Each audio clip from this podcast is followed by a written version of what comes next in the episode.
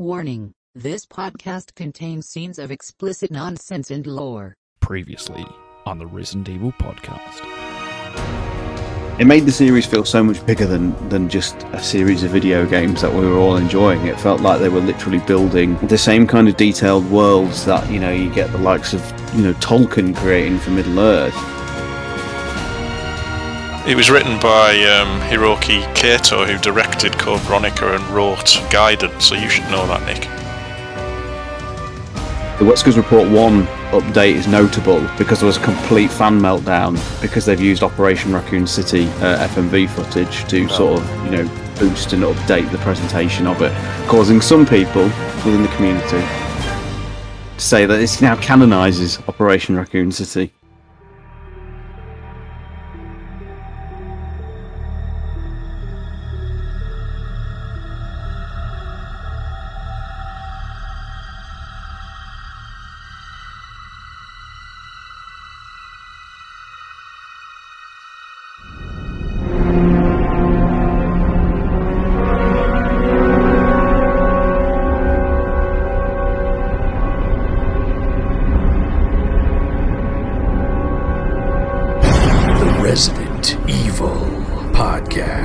Hello and welcome to episode 73 of the Resident Evil podcast. More elaborate than Will Farmer's self-destruct system, but we do separate the wheat from the chaff. I am Nick, better known as Neptune, option 2 of the preferred way to die. Let's see who's joining us today. He's our regular streamer now with umbrella sunglasses. It stars Tyrant. Hello. His country may be COVID-free, but on the flip side, it's also Resident Evil movie-free. Wait, it's Romby.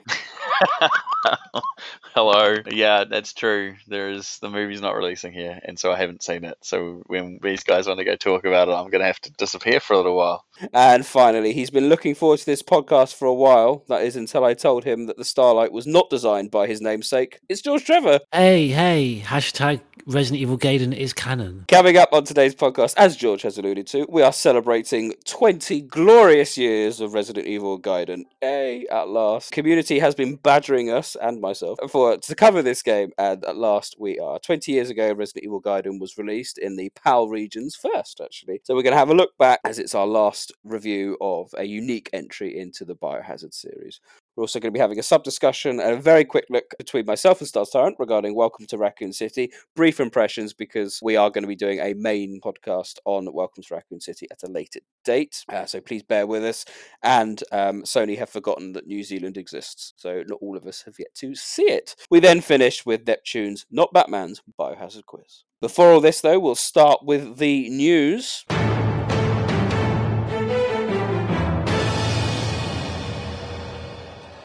So first bit of news, Resident Evil Infinite Darkness is coming to Blu-ray and DVD. It comes home, one might say. It comes home, it does, it really does. 21st of December in the UK, although I have seen today that someone's been able to get hold of a copy, so there we go.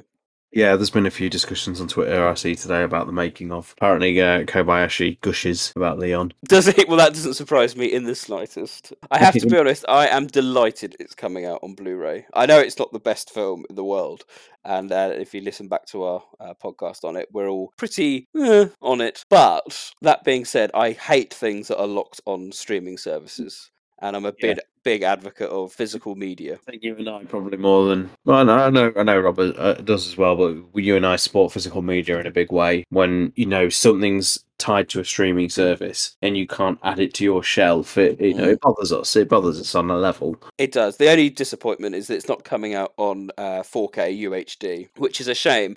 And I'll say that because the surround sound, the kind of like Dolby Digital Plus that plays on Netflix, it was a really good surround sound on it, and it's a shame that it's only coming on Blu-ray because normally that doesn't mean it comes with Dolby Atmos. Atmos tends to be exclusively to the UHD, and I think that's a bit of a missed opportunity to get that full audio experience, especially as Vendetta's come out on 4K UHD, so that's my only gripe. But because of that, it becomes kind of one of those releases where, you know, a good majority of people, I imagine, will have 4K TVs that are invested or interested in the series like we are. So it just becomes a nice keepsake that you leave sealed on your shelf, and whenever you want to get around to watching it, you're just going to put the Netflix version on. So it's kind of a quirky release in that sense, but as a collector, I don't think you can ignore it necessarily, you know. And you're going to buy it, Sean, even though you really didn't like it. Absolutely, because, you know, I've got Umbrella Corps on my shelf, for fuck's sake. I went to the effort of buying the Asian release of Resident Evil 3 Remake, a game I was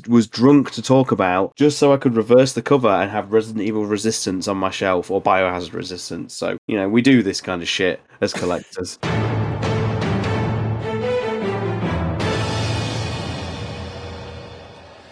The next bit of news is the Netflix live-action TV show. That's the Wesker Twins TV show. They released a teaser showing the new Cerberus. It just walks up to the camera, basically. We get a cool new kind of logo that says Resident Evil, which I think looked quite cool. Rob, what did you think? It's interesting. It was interesting timing to put that out, almost undermining the movie a little bit, I want to say. Like, that was a very interesting choice from the company to do that. I saw there was a subtitle rumoured or something. Did somebody else see this? Is that the Venus fly? Yeah, fly trap. What does that have to do with anything? That's the code. I think that's just the code name for it. The shooting the production. Title, yeah. Shooting title. Oh, yeah, okay. Blue Harvest, if you will. But yeah, I was wondering where the hell that came from, because I was just like seeing it attached to news posts. And I was thinking, was it the shooting title, or if it's just that it's been attached to it? So yeah, not a lot to go on really. It's a shot of a zombie dog and a title, which is interesting. But yeah, I thought the timing was almost self-sabotaging as far as Constantin Films would be concerned for undermining their own movie that Sony's just put out on their behalf. Sean, any comments on that?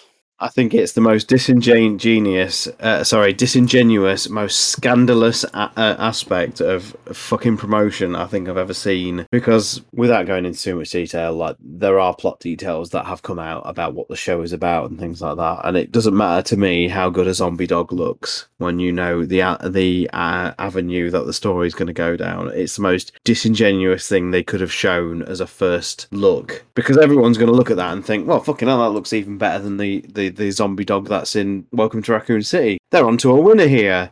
And anybody knows anything about the project, or maybe has read the leaked script that's out there, would know. Yikes! I think it's a very manipulative thing to show as your first hand, let's say, on the show, because anyone's going to look at that and think, you know, that's actually a good-looking special effects. Because it is. We shall see. 2022 is the release date for this, so we'll not far away from time of recording. So no, I'm not going to rush to see it, but I'm sure I will catch a glimpse.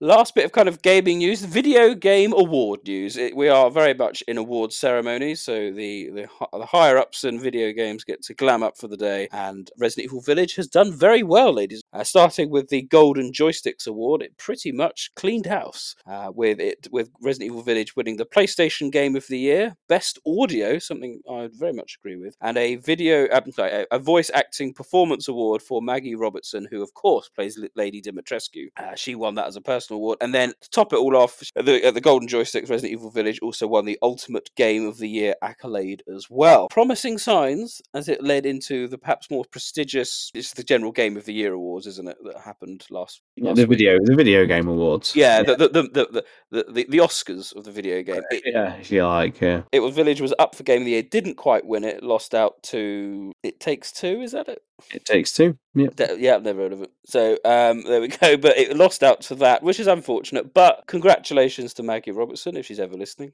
You never know.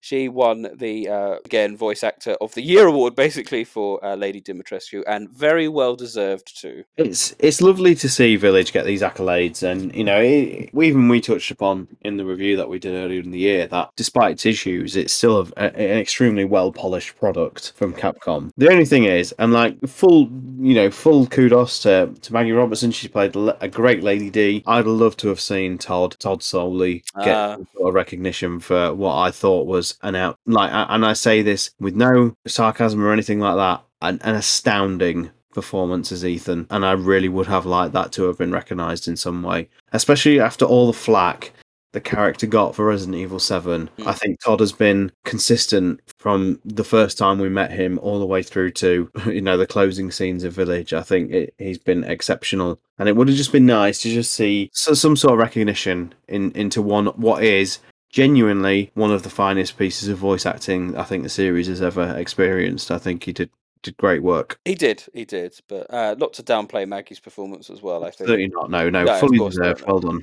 It was, because I think it's very hard to imagine Lady D's voice with anyone else. I think she encapsulated that kind of almost vampiric 1950s-esque, I don't say, I'd say dominating figure, but, imposing figure. There is a Hollywood, silver age Hollywood actress aspect to it.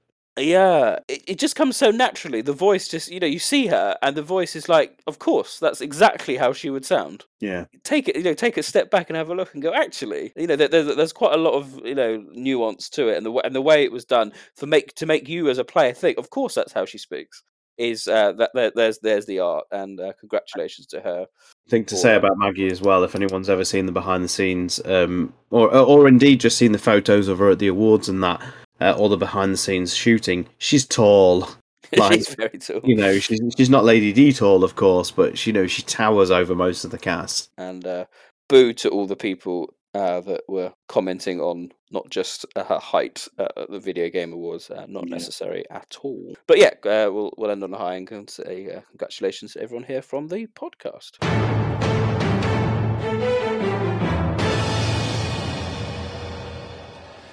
That does finish our gaming news. We'll quickly move over to site news. Firstly, as always, we'd like to thank our new patrons who have joined us. So that's Dan Scott, Doom GC, Rob Dude 79, and Legatron. Thank you so much for your contributions. If anyone is interested in our Patreon, then just head over to our website, and there's a link to Patreon in the bottom corner. The big news, I suppose, from our site point of view is I released a new editorial and YouTube video. Oh yes, in preparation for Welcome to Raccoon City, I thought, perhaps foolishly, that it would be fun to look at the Paul W.S. Anderson films, but rather than do all the links that Anderson picks up in the from the games and the movies, and let's be honest, there's not that many, I thought we'll do it the other way around and see how many times the games has referenced the live action movies. You'll automatically think of, the laser sequence in Umbrella Chronicles. That's an easy one. But there's actually quite a lot more, and I wanted to touch up on that. And the plan was always to do a YouTube video, and so I started writing the script for it. And then I thought, you know what, I could actually probably just put this as a cool little picture feature as well, as a kind of mini editorial just to go with it. So that is available on our website, just under the features tab, and of course the actual video itself is on our YouTube page. Please check it out. It is a bit of fun, people. Please don't take it seriously. It's just pointing out some of the links. What was your favourite link, Sean? It's without doubt the laser corridor, Nick, in Umbrella Chronicles. It's an interesting thing you can take from that video, as much as it's sort of been done with a almost tongue-in-cheek approach, is you can certainly say some of the worst things that have been integrated into the series have been lifted from Anderson's movies.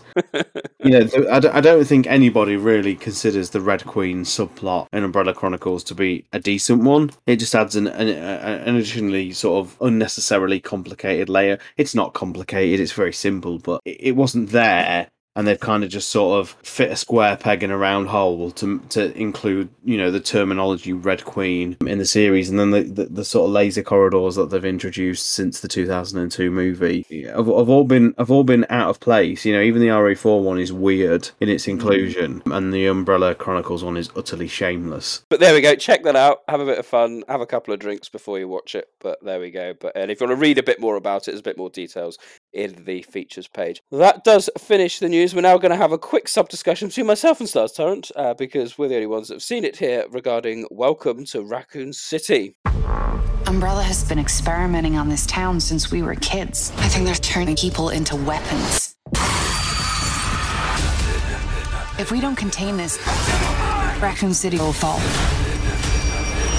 We have to take Umbrella down. We're not going to make it through the night. Shall we go?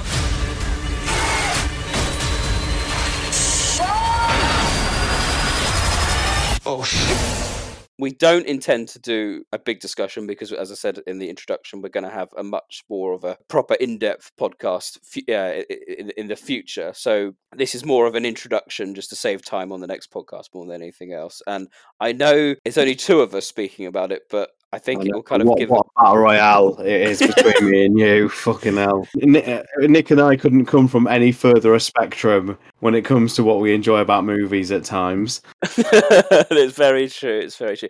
I also want to say, you may have seen on our social media, myself and Batman, we were invited by Sony to come and see an advanced screening as well, which was an incredible honour and privilege to do, and we had great fun doing it, and it was also obviously nice to catch up with Batman there as well, but yeah, so we saw it a bit earlier in the UK, but it'd been out in America for a while, but that was quite cool. So thanks to the patrons as well, because we couldn't have done it without your support. I'm gonna start off the discussion by swinging it back to stars. Sean, I'm struggling to think what's the best way of doing it. What's your overall impression of this movie? I shrugged and moved on. You shrugged and moved on.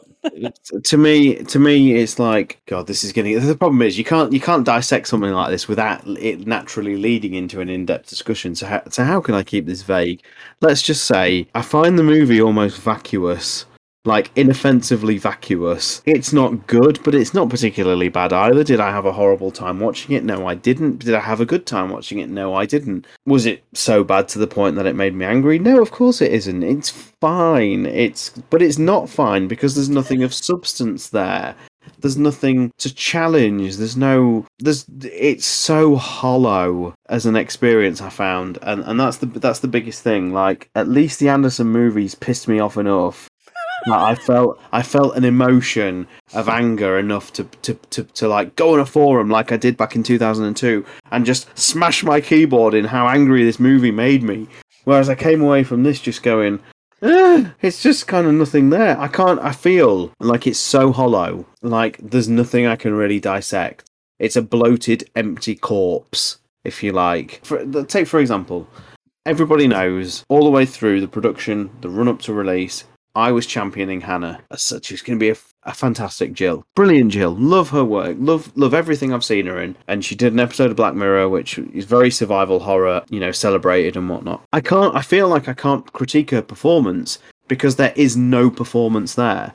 I can't say the writing's bad because she's not gifted any writing. There's just nothing there. And the only way I can describe it, and it's how I described it to the guys in our little preparation chat that we do before every episode, is I feel like I've watched a 100-minute trailer to a movie I'm still yet to see. That's like the only way I can describe it. It's like I feel like I've watched a Cliff Notes version of a longer film because what I've seen in that 100 minutes, 110 minutes, whatever it was, has no substance. It has no whole or form. It's just a shallow shell of emptiness, and like that is the worst way I think a movie can make you feel, is when it makes you basically feel nothing.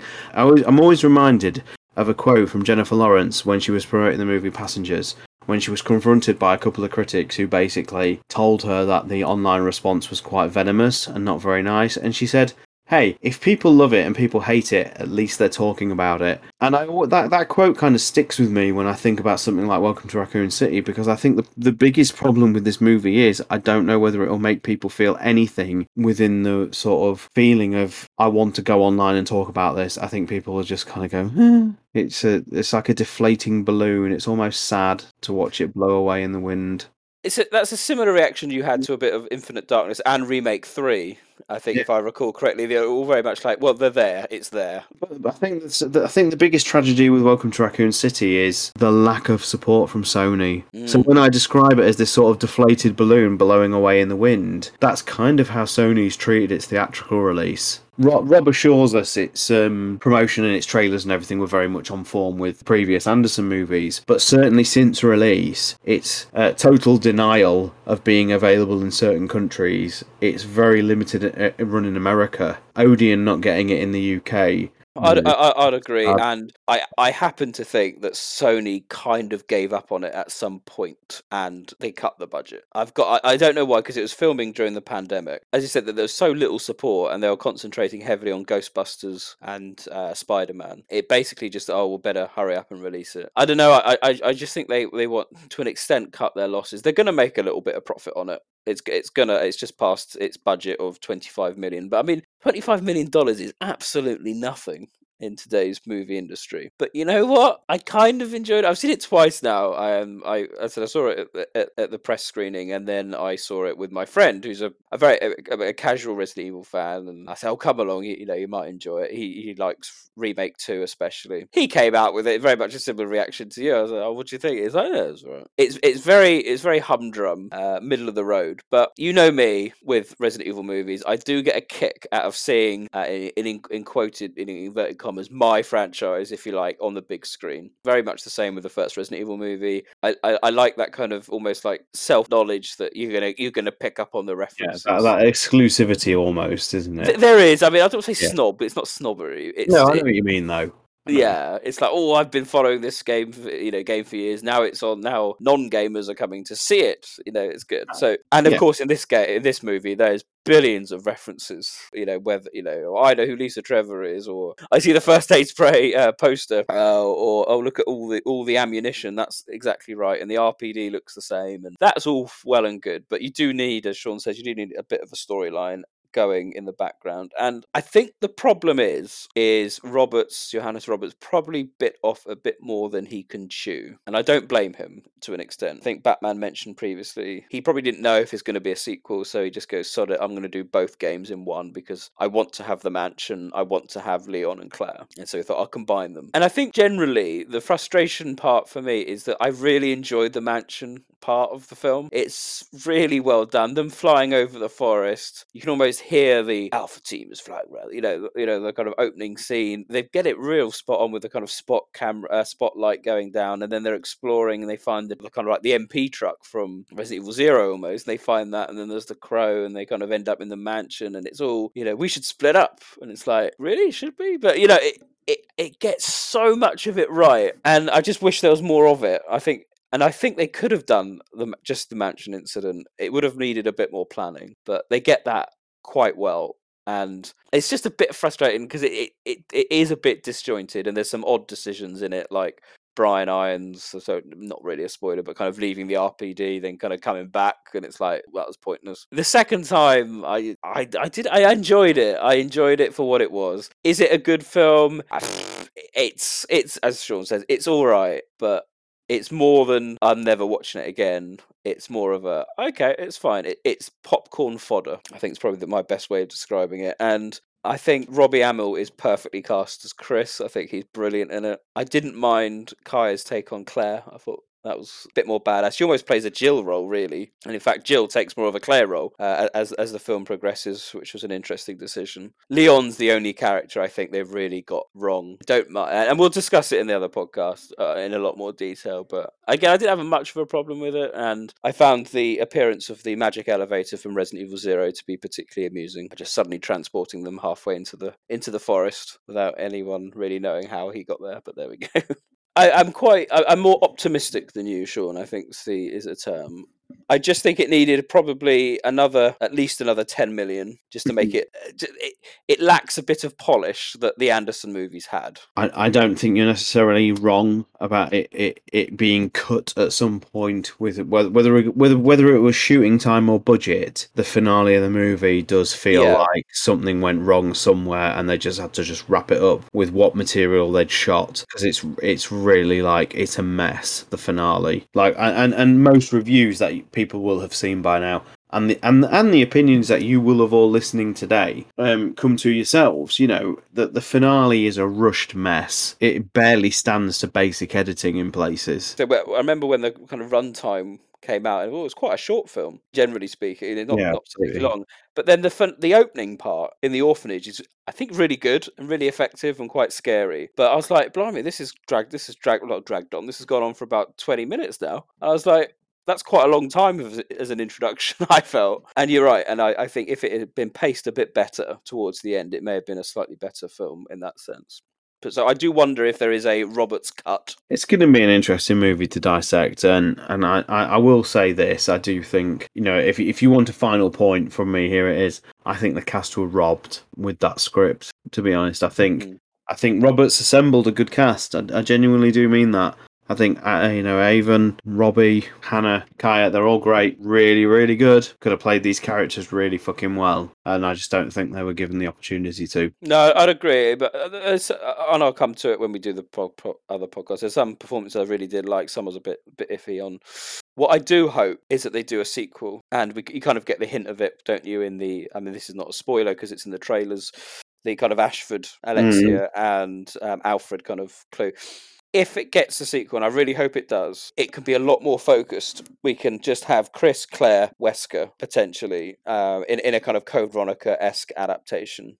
And I think if they just, as I go back to my opening point, he bit off a bit more than he can chew. There's enough material in 1 and 2 to do separate movies. And I know what he tried to do, and I think it just felt a bit disjointed. If he just focuses on Code Veronica, and he's already talked about it, I think, in interviews, when he's talked about, I want to do the 4th game, he means Code Veronica, not RE4. I think they can have a real, you know, really narrow down, focus that script, and Code Veronica could be an absolute belter of a movie.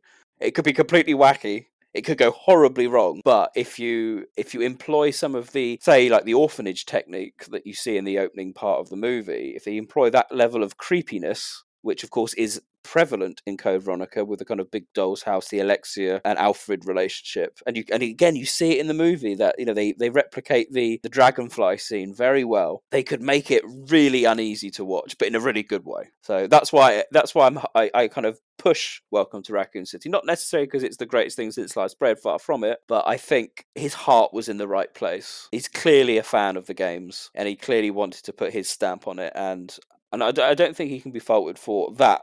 There's a genuine passion and love for the Resident Evil games, something which, despite Paul Anderson claiming to be the world's biggest Resident Evil fan, I don't think that ever was projected on screen with the first 6 films. But there we go. It's certainly going to be a fascinating discussion, isn't it? I think so. I'm intrigued to see what Rombi thinks of it, because as people may know, Rombi's a bit more of a professional when it comes to the movies, as he works in the industry himself. I'll be fascinated to hear his views. I'll also go into a bit more detail about the technical side of things in terms of the audio and visual, because for me it was a really good cinematic experience, both in kind of sound and picture quality. So, which is why I'm looking forward to the Blu-ray release. So there are kind of preliminary thoughts. I know people may have hoped for a bit more in depth, but as I said, we haven't all quite seen it yet. We want to do a proper discussion and give it a bit more justice, if you like. Really get to grips with this game. So with this movie. So that does finish the sub-discussion. We now move on at last, yes, to our feature discussion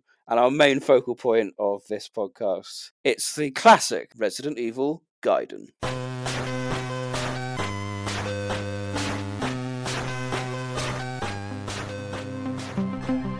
A few months have passed since the Raccoon City incident. In an effort to put a stop to global operations of the evil corporate entity, Umbrella Pharmaceuticals Incorporated, an underground organization was formed. This organization consists of former STARS members and ex-Umbrella employees. Somewhere in North America, at this underground organization's hideout,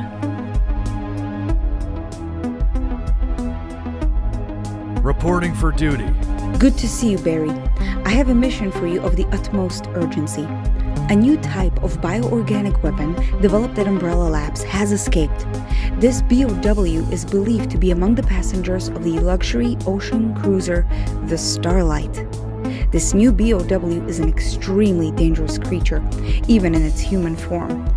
Leon S. Kennedy of Raccoon City Police Department was tracking the BOW, but we have lost contact with him. His last report came in over 24 hours ago.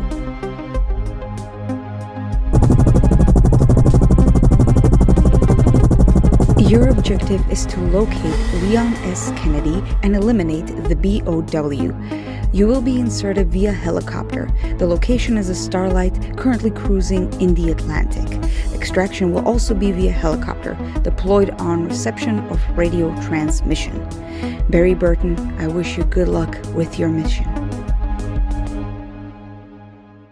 Resident Evil Gaiden, ladies and gentlemen. It's the last real kind of main media game we have yet to really dig into, so we are pleased that we can actually cover it. Gaiden, of course, was a Game Boy Color exclusive, and it's 20 years old. As this month, actually, it came out in December 2001 to great fanfare.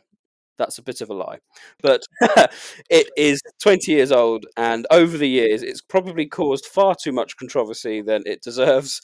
But it's one of those games that people like to come back to, and just to see how handheld full player Resident Evil game and the handheld. But back in the day, this was as good as it was going to get before DS came out. So we're going to do our usual reviews. We're going to talk about the characters, the BOWs, and then the big questions about the storyline and the canonicity, which is always good fun. So let's start with some brief impressions. I want to start with Stars Tyrant. What's your general, overview of Gaiden? Where does it fit for you in the series? It's a strange enigma of a game, to be honest, and like throughout my history in the series, and we've all been here quite a few years now, I can always remember the process, if you like, from game being announced to first trailer being revealed and then ultimately the game coming out. With Gaiden, I've just been trying to think back through it today, and I can't recall really anything in terms of promo or whatever. I remember obviously the magazine spreads of the RE1 port to the Game Boy Color, which obviously was abandoned fairly late on, and then that sort of Gaiden sort of replaced it for the Game Boy Color, but I don't have a great deal of... I can't remember whether I was hyped for it, I can't remember what my initial impressions were when I first played it. And the game itself, looking back in the sort of retrospective, and obviously we played through it last year on live stream, it's I don't know, it's an awful term to describe the game, but it's kind of like the bastard child of the series. It's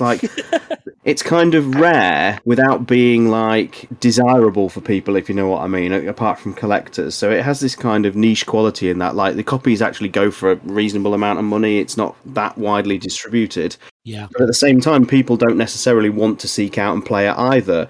So it kind of exists in this weird sort of bubble. But if people give it a try, what they will find is they'll have a game with a genuinely terrible combat system. I don't know who signed off on that. I believe you were going to tell us, Nick, it was Mikami. It was. But the actual structure of the game and whatnot is very good.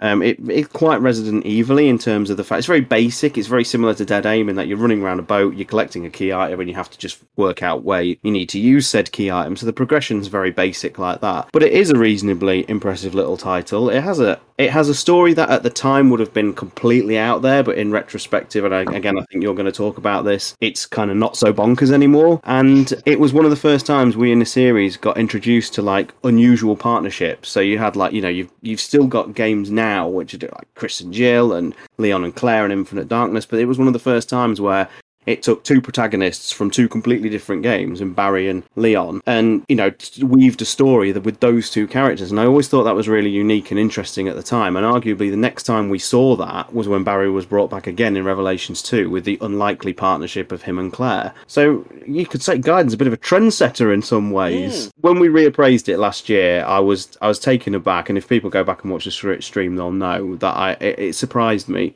in a lot of places actually. So I do think it has its place. It's non-canon, of course, but again, you'll no doubt tear all those theories down. But yeah, it's all right. It's okay. It's okay. Well, I think that's fair. We'll have a bit of a discussion on the canonicity side of things. We're not going to be saying anything particularly controversial, but it's still an interesting discussion nonetheless. Rombi, what was the view from Down Under? Well, a lot of my stuff is based around the obviously the PAL release came out first.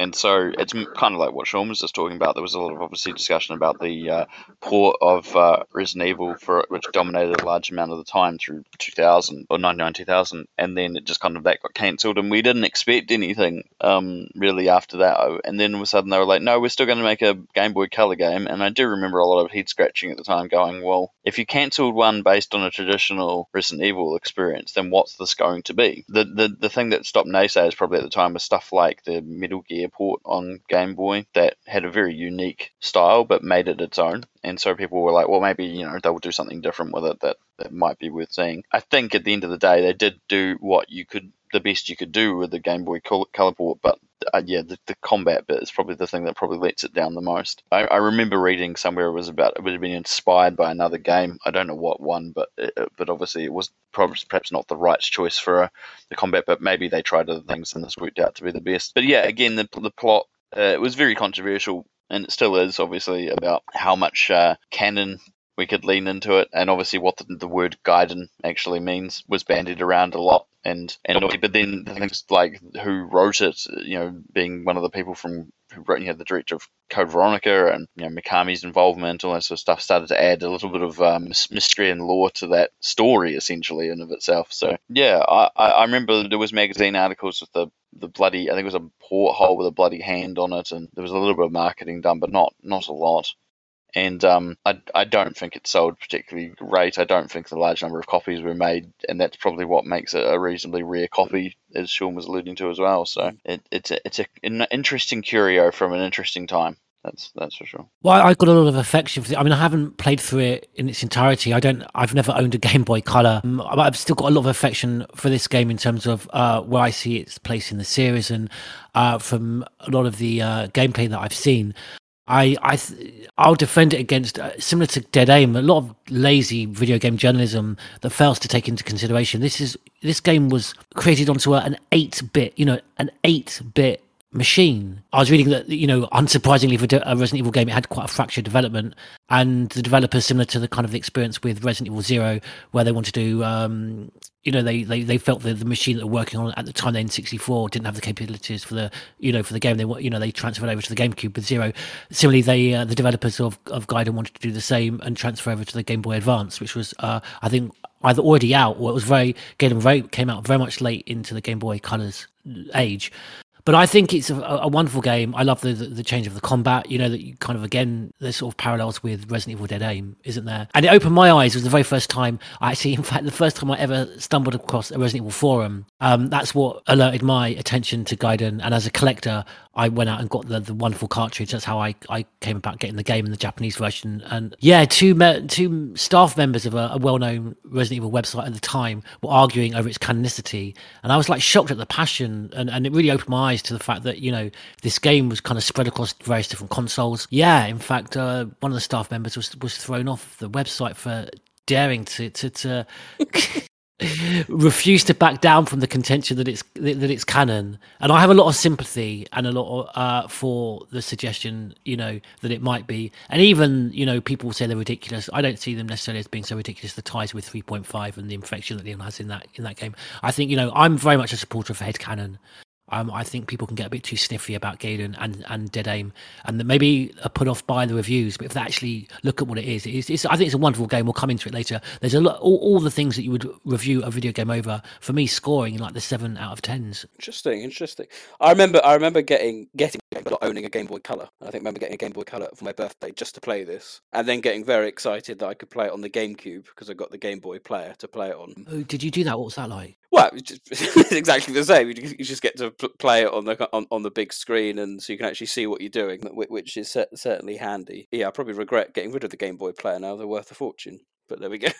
And I know we had Code Veronica on the Dreamcast, but we knew it was kind of coming back to the PlayStation with Code Veronica X. So this was a real departure. And like what Sean said, there's so much of it in terms of the Resident Evil formula that's there, that it's quite hard not to like, to an extent. If we ignore the combat situation, you've got item management, you've got herbs and health management, you've got, you know, popular characters, you've got keys to find, navigation, you know, enemy avoidance. There's even jump scares to an extent, where some of the zombies jump out of the behind the curtains and things like that. It's one of the hardest Resident Evil games by a long way, just because there's respawning enemies and some annoyances like that. But once you know what you're doing and where you've got to go, it's a nice little adventure, and there's a lot to like. There really is. Can I just quickly say I agree a lot with that, because what I got from a lot of the gameplay that I've seen is what you've just listed through, Nick, and the kind of the tenets of survival horror, of Resident Evil, and this game has all of those. That's why I have a lot of sympathy and will defend it over some of the bigger titles. Again, this is I've often said that Revelations 2, particularly Dead Aim, and even Gaiden offer more to the series timeline and character development than a lot of some of these 6s, 7s, and 8s of this world. Yeah, I won't quite go that far in terms of character development, because we don't get any voice acting or anything like that.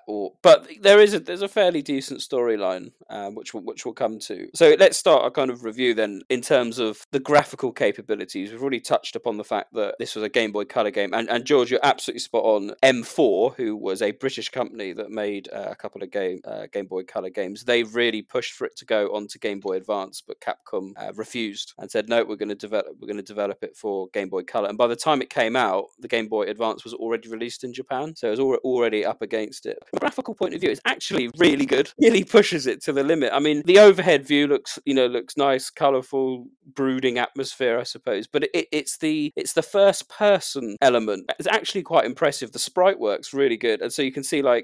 lots of the rooms are animated, so you get the running taps in the background. I think there's curtains that are howling in the wind, books falling off the library, things like that. There's all sorts of things, little things just going in the background that really help elevate the... I mean, I'm in complete agreement with you, Nick. I think, for a Game Boy Color game, I think it looked very good indeed, and you're right to pick up on sort of the atmosphere. It really does come across, that you've just in complete agreement. There's nothing about throughout the game and the gameplay. There's nothing that kind of takes you out or makes you feel that you're playing on such a limited platform. Despite what you said about the desire to go over to the Game Boy Advance.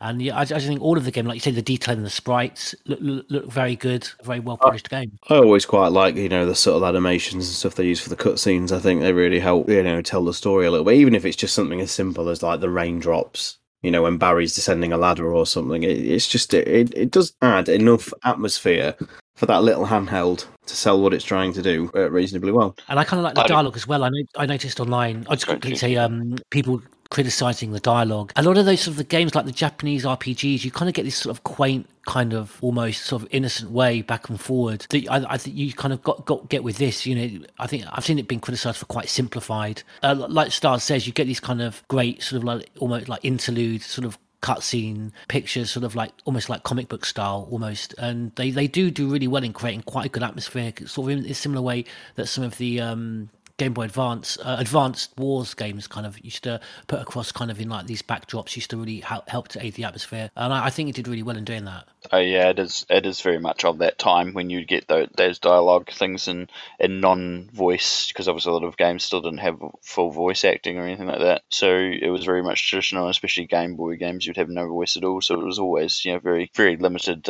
You don't want people sitting there all afternoon pushing buttons, trying to reread through scrolls of text. You want to simplify it as much as possible. It's definitely by design, and it's very much of the style of the time through the late 90s and into the early 2000s with those sorts of games. I mean, yeah, I think visually it's a pretty impressive looking title, and it definitely sets a tone and mood. It's as I was saying before, when the Game Boy version of the original game was cancelled and everyone had been quite critical of the look of it because of the colour palette. I think this is a very different style than that. Obviously, it has a very good colour palette for what it is, and that's saying a lot, because there is obviously a limited range in the Game Boy Color's colour palette itself, but you to see the outcome of that, and there's only a very few games kind of this era and the very end of the Game Boy Color range that started to really make good use of it, and thankfully Gaiden is one of those. I think that's a really good point, actually. Everyone's seen lots of the cancelled Resident Evil 1 port, and visually you look at it and go, yeah, you absolutely recognize the 3D environments of the PlayStation, but it is very bright, and it doesn't quite work because it's not defined, wishy-washy in the way it's executed, whereas Gaiden is very... it's good sprite work. I don't know how to describe it. It uses kind of gradient of color and light and darkness, if that's the best way to describe it. It uses tones than just color. Whereas obviously, if you go back and look at that Game Boy version of Resident Evil and a lot of earlier Game Boy Color, you're using flat color grades. They're just that's brown, that's orange. They're very flat. Whereas like some of the later games, like I mentioned Metal Gear before, for example, uses a lot of light and shadow, obviously, to create a stealth environment. Gaiden does the same sort of stuff to create mood, to create a location and atmosphere. For a Game Boy Color game, it's very good. One thing I wanted to mention that George, as you said, it does create a kind of comic book feel with some of the shots, and one that does spring to mind is when you're first introduced to the what I call the amoeba tyrant. It's a cool shot as it kind of pans up, and you've got this tyrant kind of on its. After you, I think you defeated it for the first time, it's kind of on its knees, and then all the kind of tentacles are kind of spilling out, and it, obviously visually it's been in pain after you've hurt it. That is a really cool shot, and straight away you kind of get the impression of okay, this tyrant's quite a cool one. Yeah, I mean, I thought the range of enemies in this game looked really interesting, and again the sprite work I felt. Again, you know, for the Game Boy Color was really detailed and kind of really got across the individuality of the particular enemies, and they really had quite a lot of personality. They really came across really well. Sean's touched upon something he didn't like as part of the overall gameplay, and that was the kind of fighting mechanic, if you like, that kind of switch to first person, which, as George, you've said, is something like Dead Aim. Oh, I'm just laughing because GT just quietly was like, I like that. Well, I haven't, yeah. It's sort of, because I felt, again, with Dead Aim, it didn't take me out of the action. It was interesting because, like with Dead Aim, you have these kind of moments of kind of quiet, sort of marauding across this boat and like really dense atmosphere, but you're stalking, you know, very slowly almost, and then but then during those combat moments you're very intensely brought into this kind of really fast, almost, you know, we've got to really be on your toes with your reflexes and get you know get that timing perfect. I really enjoyed that aspect of it. I mean, certainly Dead Aim, and it seems to come across with Gaiden as Gaiden. It's just the slider. I just get annoyed by the slider, and as Sean kind of alluded to, it was something that Mikami, it was something that he insisted upon, and something that he implemented according to the producer of the game, Tim Hull. He mentioned in a magazine interview that was very much his brainchild. It's just the slider is annoying because you've just got to be perfect, and you know, with a knife and you can easily miss, and ammunition is very scarce, and some of the bigger bosses at the end, they do require perfect hits at times just to make it a bit easier. So, what about you, Sean? Because you obviously played it beginning to end. We're using the slider. Well, I mean, as anyone knows, I've streamed most of the games in the entire series, and don't generally have an issue with, you know, streaming even the more sort of outlandish ones like Outbreak online and things like that. The one game that gave us the most technical issues, if you've watched the stream, you'll know, was a Game Boy Color game. And I remember just to get it to like a stable speed, I had to do like a frame skip on it. Well, that makes the combat interesting. Yes. Because if you remember, I was just like missing so much, and you can hear my frustration during the actual during the stream, because it's not that hard on native hardware if you've got the opportunity to play, like, you know, on a Game Boy Player, or if you've modded your SNES Classic or anything. It's a far easier game if you've got like the native hardware, because or just get an emulator that works. But I just tend to just find it kind of is skill based, but it's more of it's more akin to playing Guitar Hero than it is a survival horror experience. And that's why I've always had an issue with it. No problems with it going first person at all or anything like that, but no. It's just, I don't feel like I'm battling the undead by having to, almost rhythmically hit the centre of the screen with a sliding bar. That's a good point, because I haven't really had to put up with that aspect of it, and I'm a big fan of the DS port, of Deadly Science, of the original Resident Evil, but I never played the that mode. I really don't like, when you have to kind of slash the enemies, using the pen across the screen. Oh, yes, yeah. But exactly what Stars just said, like that, you don't feel that's kind of part of a survival horror experience doing these things. I mean, I don't want to give Sean nightmares of when you puzzles where you have to blow into the DS and how that works when you stream it on an emulator. But yeah, that reminded me, hearing that frustration is, I don't like having to do that. Like you say, it's not part of a survival horror experience. It takes you out of what you want to do. What about you, Romby? How did you find the slider mechanic? I was never really a fan, to be honest, and it was the one thing that did put me off early on. I remember trying the game probably not long after it came out and going, ugh, this is really putting me off. I don't know why. I just it didn't click with me. I thought I could see that it was a choice for combat, but I just didn't enjoy it, and even to this day I'm not a fan. I think it adds an it's like kind of what you guys are saying. I think it adds an unnecessary, uneven level of challenge. I can see why you would pick it. I see why you could make a version of it, but I think the version they went with was perhaps a little bit of a bad choice. But of course, at the end of the day, if the creator of the franchise is turning around and saying we want you needs to be something like this, then that's what you get, I guess. Yeah, especially if you're M4, you're going to go, okay, Mr. Mikami, we will do this.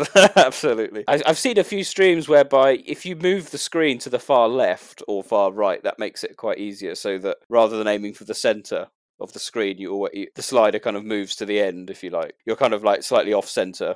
So the zombie's always like the far left or far right, and that seems to help because, you know, you just kind of watch the slider go to the end of the screen. That seems to be quite a good mechanic.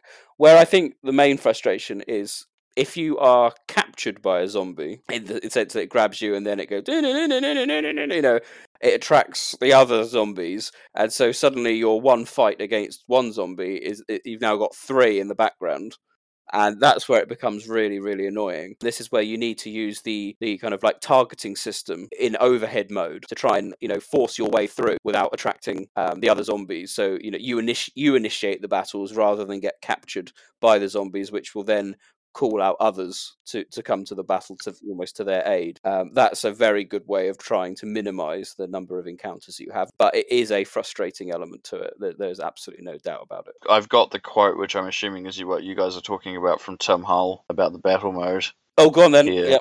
I was trying to find it. This is from the article that's on the web archive. It says, when asked if M4 had experimented with other styles of combat, such as top-down, Tim reveals a source of inspiration. The battle mode was influenced by a personal favourite of mine, Dungeon Master, for the Atari ST. We didn't experiment with any other modes. We conceived the game as overhead exploration with first-person combat from the outset.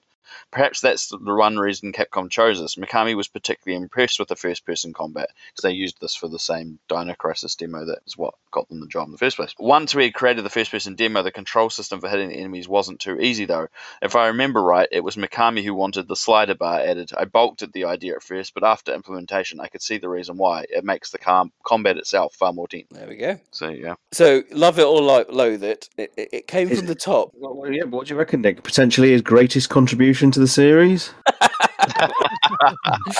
Didn't go that far. No. That does bring us on actually quite nicely to the BOWs, and I think with Gaiden it's hit and miss with it. I think it could have done with a few more. But so let's start with kind of zombies. You've got a number of different zombie type in this game, which is quite nice to see. So you've got the standard zombie, the zombie with the weaponry, and they take a lot of damage, but also the red and blue dress female zombies, which are particularly problematic take down, mainly because they can poison with their scratches. They've almost got like a sweeper from Code Veronica style mechanic, whereby you can get poisoned if they scratch down on you. And then in the later game, in the submarine, you get the captain, which is almost like the standard super zombie, which you get in most RE games as well. I felt that it was missing perhaps no sea creatures, no crows. They could have probably put in, or seagulls.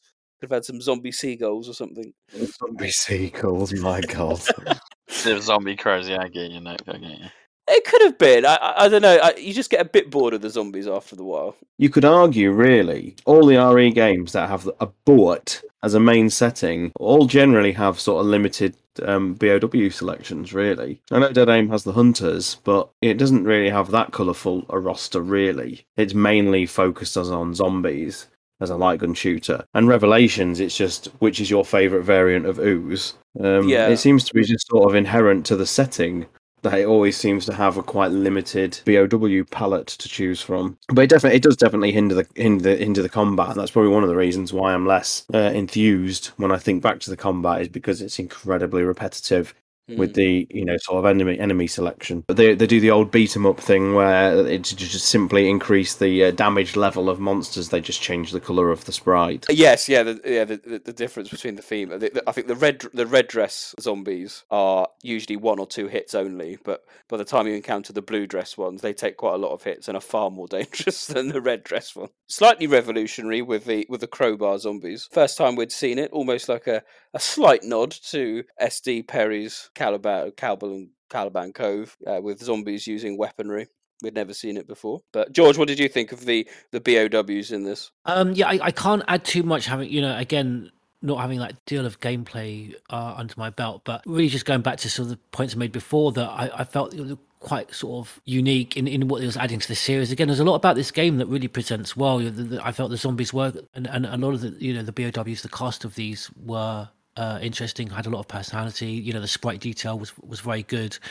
On this platform, I didn't have an issue. You know, I would probably, you know, more so, you know, with zombies using, you know, guns and things, but not, you know, a lot about this game was quite almost campy and sort of comic-like. Yeah, you mentioned sort of the difficulty. People, you know, reviews complaining about, you know, running out of ammo and you know, zombies that were particularly difficult. I think Resident Evil games, particularly after, have become far too easy and far too handheldy, and this is what you want with survival horror. You want to be stumped. I've had games where I haven't actually been killed, but I've literally had to give up because I've run out of ammo, and I like that extra challenge. And you know, I've got no problem with this game having that. And yeah, I thought the BOWs and the enemy cast were really good. You mentioned, you know, that kind of different style with the Tyrant, with who was looking like his intestines coming out. I thought they were great. No, the Tyrant is a highlight. We'll come on to him in a second. Ron B, what did you think of the BOW choices? I mean, I think it works for the game's the narrative environment, and obviously the decision to put some interesting combat,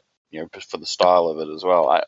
I don't really have much I can say that you guys haven't really covered.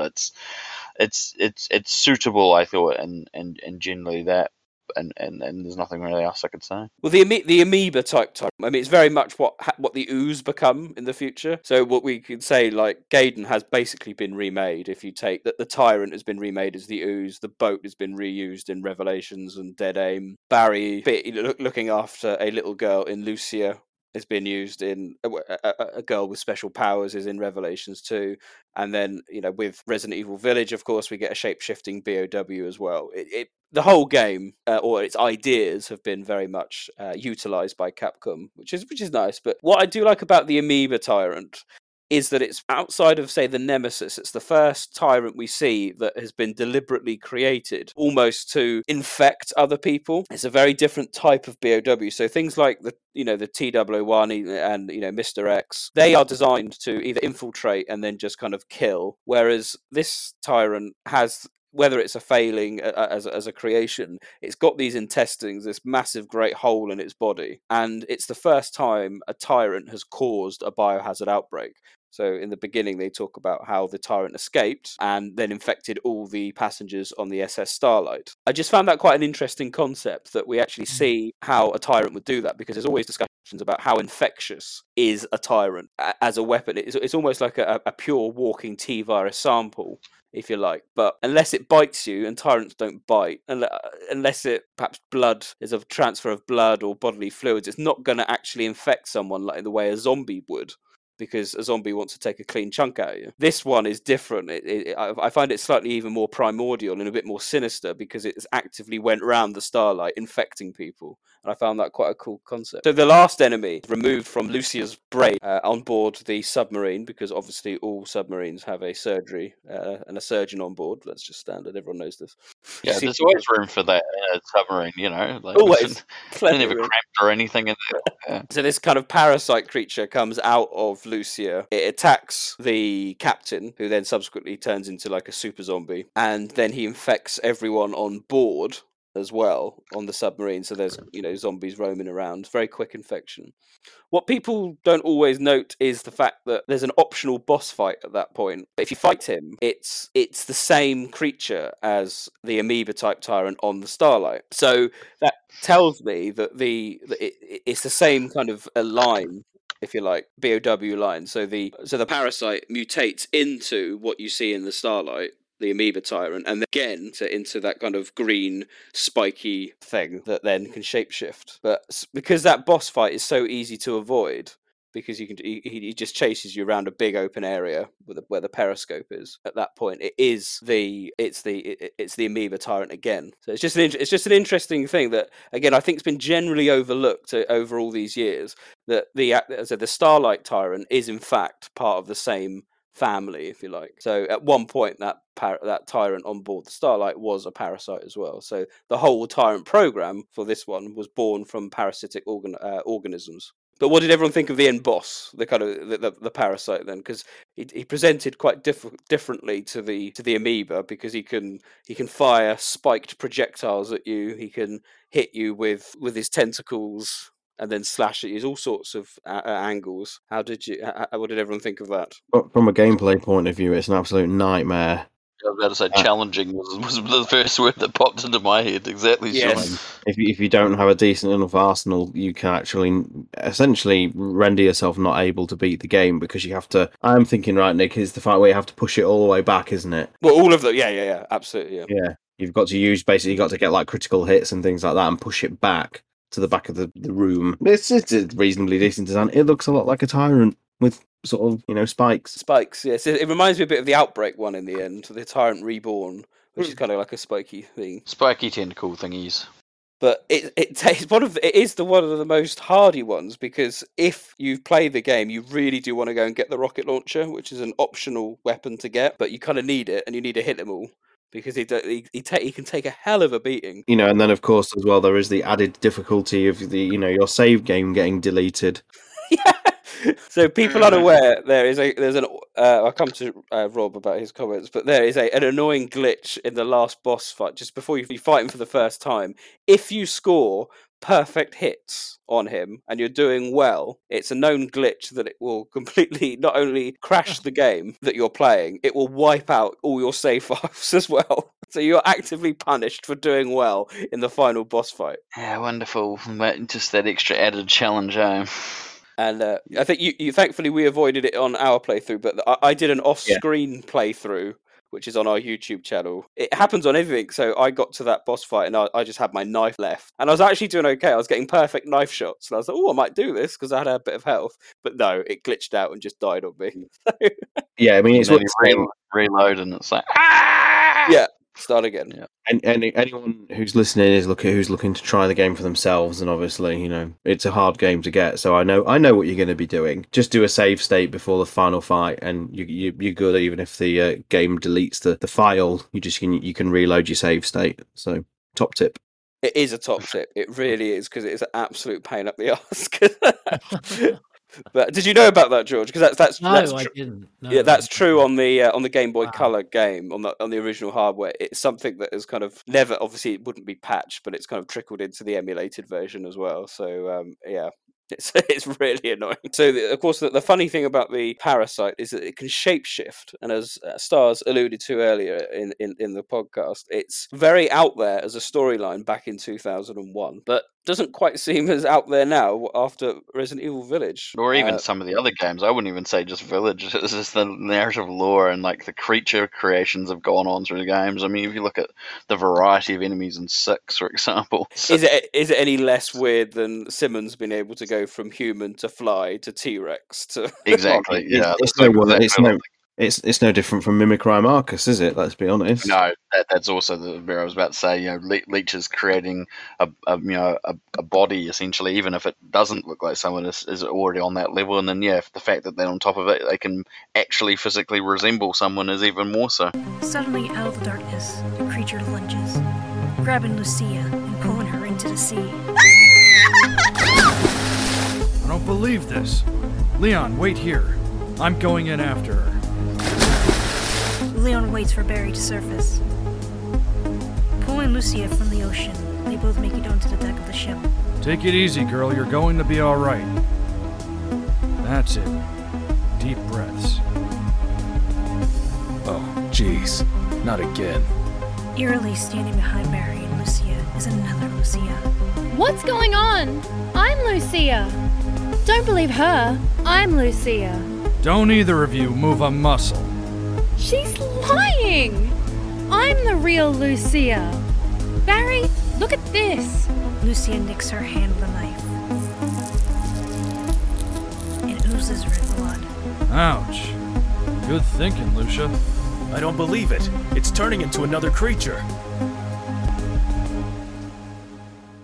I mean, I think it was done just because, you know, it's a classic horror trope, isn't it? Oh, someone's mimicking. Which one is it? Don't shoot her, shoot me, that kind of thing. Yeah, you know, definitely. That, and also the game was wanting a unique enemy for its narrative. Like, that's just, like, most of the games when that happens, you have an enemy that's maybe perhaps a unique thing for that title. Still within universe, which is why, obviously, we've got this whole thing about it looks like a tyrant, but with spines. Well, I think that brings us on nicely to something I think we'll all celebrate. The return of Barry Burton. This was marketed as a game post Raccoon City and lined up very nicely with Wesker's Report, which we'll talk about in a bit. But the return of Barry and Leon in a post Resident Evil 3 world was particularly pleasing to many fans up and down around the world. I'm pretty much the only existing image of the anti-Umbrella HQ, isn't it? Yes. Oh, so that's the general storyline that both he and Leon have joined an anti-Umbrella organization made up of STARS members and former Umbrella employees as well, taking out Umbrella facilities and that kind of thing. And it's great to have Barry back. He plays a dangerous game in the game, doesn't he? He pretends to betray Leon by calling Umbrella to come and rescue them and say, "I've got the girl. I've got you can have her," that kind of thing, and then turns his gun on the captain in a switcheroo. Playing it, I never felt that they were out of character. I felt Leon was pretty normal. Barry was, you could almost hear Barry's voice from the original game as the game was playing. The way it's written, it was quite cheesily written, but that obviously suited Barry down to the ground. And people have to bear in mind as well that at the time it came out, you know, we were still having to wait literal years to see Leon's next chapter. Even longer for Barry's, obviously, in hindsight. Yeah. But you know, I'll never forget that first, the Cradle of the Progenitor trailer for RE4, and it's like, Leon's infected. Are they continuing Gaiden? You know, and obviously hindsight's wonderful, and it's not that at all. But I remember that there was just a fleeting moment where we were thinking, "Oh God, they really are going for this." In terms of, like, you know, Leon working for an anti-Umbrella organisation, he's clearly got an infection, and cool. I think the most interesting character is Lucia. And again, another idea, she was an orphan from an orphanage that was basically owned by Umbrella. Again, something that kind of Remake 2 kind of brought into the narrative as well, and then shipped off to Europe because she had a parasite inserted into her and was starting to act weird, and she developed some form of powers. She would heal very easily, and she would hear ringing in her ears if she was close to the monsters and things like that. I mean, to be honest, like, from an error standpoint, again, it's not any worse than some of the other. I would say worse. Worse is not the prerogative I wanted. Pejorative I wanted. But you know what I mean. Like, it's a perfectly functional title story. It's just really basically the ending of it that makes it the real confusing, contradictory mess it is. And obviously a little bit of a few bits and pieces here and there as far as where characters are and what they're doing. But from an actual just narrative story point of view, it's fine. I think it is. And, you know, if we kind of creep into the kind of canon bait or the kind of general storyline point of view, it was at the time, and this is where I think some of the discussions that perhaps, George, you witnessed when you kind of entered into the fandom, there's a beauty of hindsight. Kind of looking back on it and go, well, of course, it was never going to be canon, or it was, you know, it's always clearly supposed to be separate. Rewind your minds back to, you know, just before Code Veronica and that kind of thing. There was absolutely no reason on earth to suggest it was non-canon, other than the title. But yeah, I was just literally going to say that was the hook that everybody grabbed, wasn't it? Yeah, other than the title was the hook.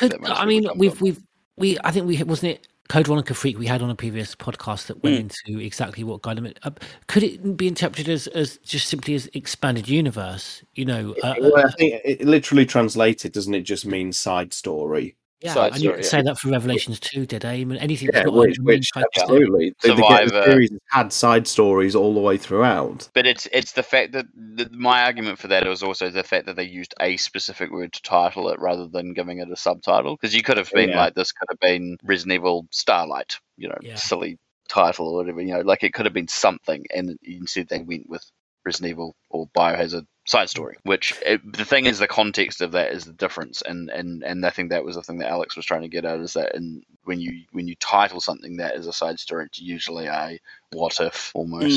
Yeah, absolutely. It's difficult culturally, I think, to really ascertain. I was going to say it got murkier as well when, and you guys will have to correct me, one of the official Resident Evil websites back in probably the mid-2000s had a timeline and it had like characters and whatnot in the series in like a little miniature database sort of thing, and Lucia turned up in this database, and of course that only added... Was that the European one that had the timeline on it? Yeah. I think that was just because they did an outside development and they added characters that they fit, because there was stuff in there that didn't... There was other things in that, as I recall, that didn't quite fit or work. So I think they just tried to put as much narratively in as possible for the purposes of doing it. There was a lot of controversy about that, exactly, because people were like, oh, look, it's officially on the... and then it disappeared. Absolutely, yeah. But it's funny. No, you're right. I mean, by the way, if anyone's interested, head over to our website. I've done a whole editorial on Gaiden and what Rob and Sean have just referred to is there. You can... I found it on the Wayback Machine. You can see the database entries for Lucia,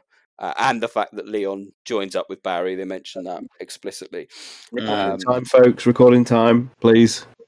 It took him that long to mention it. Really? This is like your magnum opus, and it took you well over an hour to mention it. Well, it felt that it was a good segue. It was a good segue at the time. It was a good segue at the time. At the time when we were talking about the canonicity of the thing. Yeah, honestly, I mean, at the end of the day, Nick is championed the idea of whether or not it could be canon. It's not you going out there saying it is or it isn't. It's just it's taking the fundamentals of what works and why it could be, and it's a good article, like it really is, even for people who haven't played the game, just out of a curiosity. It's kind of a worthwhile read. So I mean, in terms of the canon, I'm not going to sit here and go, oh, it's canon. Far from it. I think it's clear going forward that Capcom do not consider it part of the continuity or the storyline. But, and this is where the funny arguments came about Gaiden. It was that, for the most part, let's say this is a 3-hour game, 3 hours game. Everything in it fits in the storyline, bar the last 2 seconds. It's a big 2 seconds. Don't get me wrong. But everything else fits, and if it didn't have that ending, I just don't think you wouldn't have been an issue, because you could nullify and explain out stuff like the anti-umbrella stuff a little bit more down the path, and Leon going off to join using that experience of that can all be explained away. But yeah, that the end of that game, you can't really. It's tricky. But what is really interesting, and again, if you look at that article, and I've kind of mentioned it in the editorial as well, that interview with Tim Hull was that when they were developing the game, the only part of the development that was completely off limits was the storyline, and they were Mick Mikami, and it was Kato that wrote it. Kato, yeah. They were absolutely hell bent on the ending. Well, what one would assume, it was like, you cannot change the story. This is how it was planned. So the storyline was given to M4, and they could then do what they like within it, I suppose. You know, how Leon and Barry get from point A to point B. But they were very clear that the ending of the game would finish with Leon either being a shape-shifting POW, or, which is, as I've theorized, was merely infected with the T-virus at the end. It's just an interesting development point, that this is not like where a developer's just gone off on the whim and just done whatever they like. They were given clear instructions that this is how the game would end. And as you say, we've kind of got that Cradle of the Progenitor Virus kind of trailer. That's interesting that they were so insistent that it ended with, you know, with Leon being infected, and you just wonder whether they had, you know... So maybe.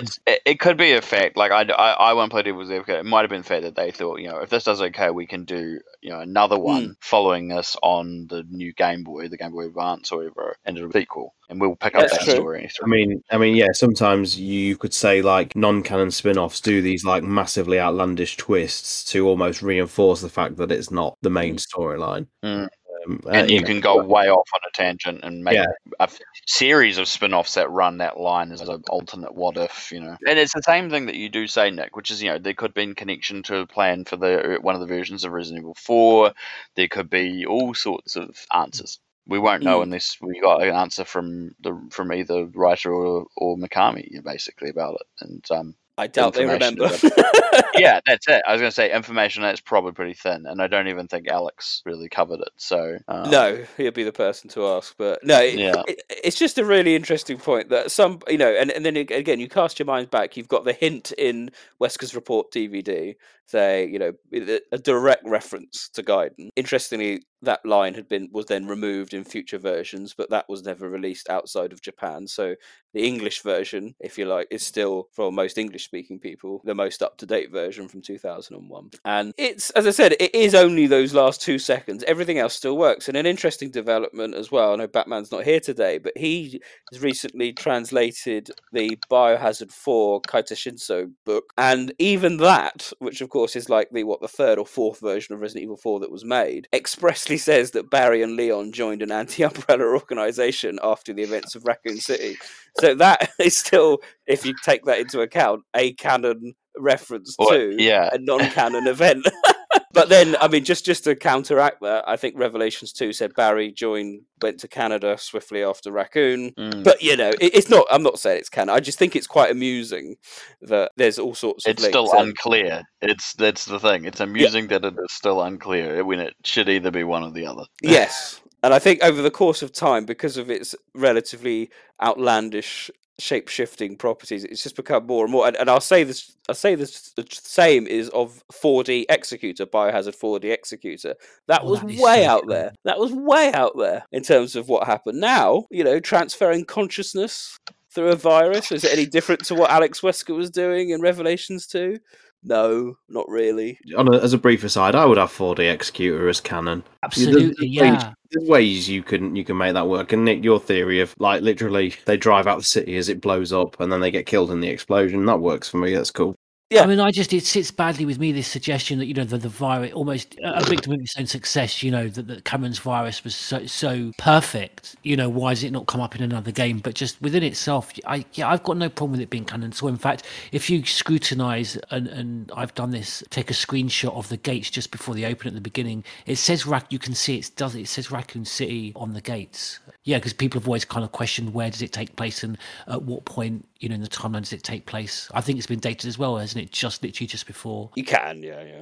The final point I wanted to mention just about the storyline, again, is something I've been a bit of a opponent of, the idea that Leon at the end of Gaiden is infected as opposed to him being the BOW, because if everyone plays the game, they know that Leon and Barry find out that the BOW has green blood, and then obviously they find out that it can shapeshift, and then when it shapeshifts into Lucia goes, give me the knife, she cuts the knife, I've got red blood, good idea, well done, bam bam bam, kills the parasite, they all escape on the submarine, and then Leon's like, we're heading home, and then it zooms in on his neck and he's dripping green blood.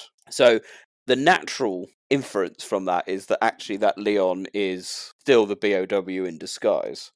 And that idea has just manifested itself over the years. And again, absolutely no criticism, because it's an entirely logical conclusion. But as I kind of say in the editorial, there's an argument to suggest it's not the case at all, and it's just Leon, and that Leon's been infected by probably the amoeba tyrant. We're digging quite deeply into non-canon lore, but please bear with. The whole point, the whole kind of purpose of it is that Lucia can detect the BOW, so she can detect the tyrant when it's close by. Her ears ring. It's a side effect of the parasite. Her ears ring, and she's got this super healing power. Fine, a bit like Sherry in that sense. She then has the parasite removed, but she still has lingering powers, if you like, because she can still, I think at that point, you know, you kind of escape the submarine, and you're playing as Barry and Lucia at that point. You then go back on, you escape the submarine, go back onto the Starlight to rescue Leon, who's had his final battle with the amoeba tyrant in the engine room. The tyrant kind of actually defeats Leon to an extent. You find him resting against one of the pipes, all pretty roughed up. Anyway, Barry and Lucia turn up, and Barry's like, yeah, I'll find you. You're alive. Good. Come on, let's go. Bear in mind, Barry knows Leon relatively well at this point. And it's Lucia is the one that goes, wait a minute, I don't think that is Leon. And Barry's like, what the hell are you talking about? And then he shapeshifts. Bear in mind, at that point, they have no idea that this BOW can morph into a human. That, you know, the amoeba tyrant couldn't do it. So, and they've obviously encountered the parasite on the submarine, and it's just turned into another tyrant. So they have absolutely no idea it can turn into a human and replicate clothing in that sense. So the only way that Lucia can realistically say, I don't think that is Leon, is because she's still got a bit of lingering powers. Perhaps her ears are still ringing a bit. And then lo and behold, it then mutates into the parasite and you fight it. And that's fine, that's fine. And then it is only when you hit the parasite at the end and you get onto the submarine, Lucia then says, my powers have gone, because she realises that where she's cut her hand to show that she's got red blood, she then realises at that point it hasn't healed. So that is the point when her powers have gone. Bear in mind, she would have been, again, standing next to Leon during the battle and next to him as they descended down the rope, or like... And so at no point would she still would have worked out that it was him. It was a fake BOW, a fake Leon. So I just think that I'd love to ask the developers as what their idea, what the general idea was. Was it supposed to be a fake Leon, or was it just supposed to be, we just wanted to make him infected? I've just got a sneaky suspicion it's supposed to be an infected Leon as opposed to BOW. I think the clue with Lucia's powers, again, knowing that he shapeshifted without knowing that is a possibility of this monster, is the big clue. And of course, something that came up in our Discord, and I thought about this Leon actually, if it is a fake Leon, he actually calls HQ and says, we're coming home. There is no way on earth, despite this parasite being a clever BOW, could it replicate a radio. It would be an organic radio. Well, I mean, you have organic chainsaws, I suppose. So. You do have the organic chainsaws, but there is no way that's good. The thing is, if it's not Leon, what happens to Leon, Nick? Well, that's the point. We always used to joke, and I know George used to joke that, he's fine. He went down in the ship, and they quickly went and rescued him when they realised, that happens off screen. I find that ending more problematic. If you want to include it in your headcanon, and by all means, people, please do. I just find it more problematic to suggest that was a fake Leon that they quickly disposed of off screen, and then they rescued the real Leon in the Starlight as it went down. It's easier to say actually it was just an infected Leon. Still causes a problem. Don't get me wrong. But then they've got daylight by this point, so they're just as routine procedure. Upon an agent's return back to the anti-Umbrella HQ, give them a shot of daylight, just on the off chance. Exactly. That for me is, yes, you're connecting the dots, just to make it work. Don't get me wrong. But if you want to headcanon it, it is a lot easier to do that, and you can be comforted by the fact that the clues in the game suggest that it's an infected Leon as opposed to a fake BOW Leon. And you can be comforted by the fact that Resident Evil 4, the guide, says that Barry and Leon joined an anti-Umbrella organisation. So there's enough there for you to go, you know what? Sod it, I'm having it. It's part of my canon. And no one can tell you otherwise. But just be alert to the fact that Capcom probably don't consider it canon. But if you want to, please do. I mean, you could even, like I say, tie the 3.5 beta in and say that took place before the events of Resident Evil 4. I mean, 4 really took Resident Evil completely, the Plaga, I can't remember, was it mentioned in 5? But, was of complete, could almost argue with complete alien origin. And, the events in 4 are so detached in the same way, 7 and 8 are from the series timeline. We live in a fandom where there are fan theories that mercenaries in RE3, OG RE3, is a canon scenario, so the fact that you can do some headcanon shenanigans, and if you want Gaiden, just have it, it's fine. At the end of the day, it's ultimately harmless, and that's the thing, people get uppity about this little portable title, and ultimately it's harmless. If you want to enjoy it if it's part of your canon. I think the remakes have taught us to be just a lot looser with this kind of thing now. Yeah, definitely. And I've gone for years on record on this podcast about how much that that reality used to horrify me. But it's just the reality we live in now. This is one of the reasons why we get onto Operation Raccoon City next year for its 10-year anniversary podcast. Though I'll never sign off that game as being good, I do think it deserves a reappraisal in terms of its canonicity. Mm. Due to the fact that the remakes exist. The things I used to call out for that game are things like it doesn't adhere to the original game's geography, and it doesn't adhere to some of the original rules that were established. Well, you know, here's the thing, the fucking remakes don't either. So why should you hold Operation Raccoon City to the same scrutiny now? And Gaiden, similar, so, you know, the series has become that, you know, you can't level the more fantastical elements of its plot because, as you've pointed out, Nick, Village only did that this year. Yeah. You know, Revelations 2 has another young lady that can, you know, see invisible BOWs. You know, she can detect them. How is that any different from Lucia? How can you critique Gaiden for some of the story avenues it goes down when later games that have come along since then do exactly the same thing? You know, retrospectively looking back on problematic, what was once problematic games like Gaiden, you have to sort of reappraise things as video game IPs develop and whatnot. It's a fascinating discussion, and I think that's probably all the more worthwhile that we're doing the Gaiden podcast finally now, post Village. Mm. If we'd done this podcast like way back in 2014, the discussion would have been very different.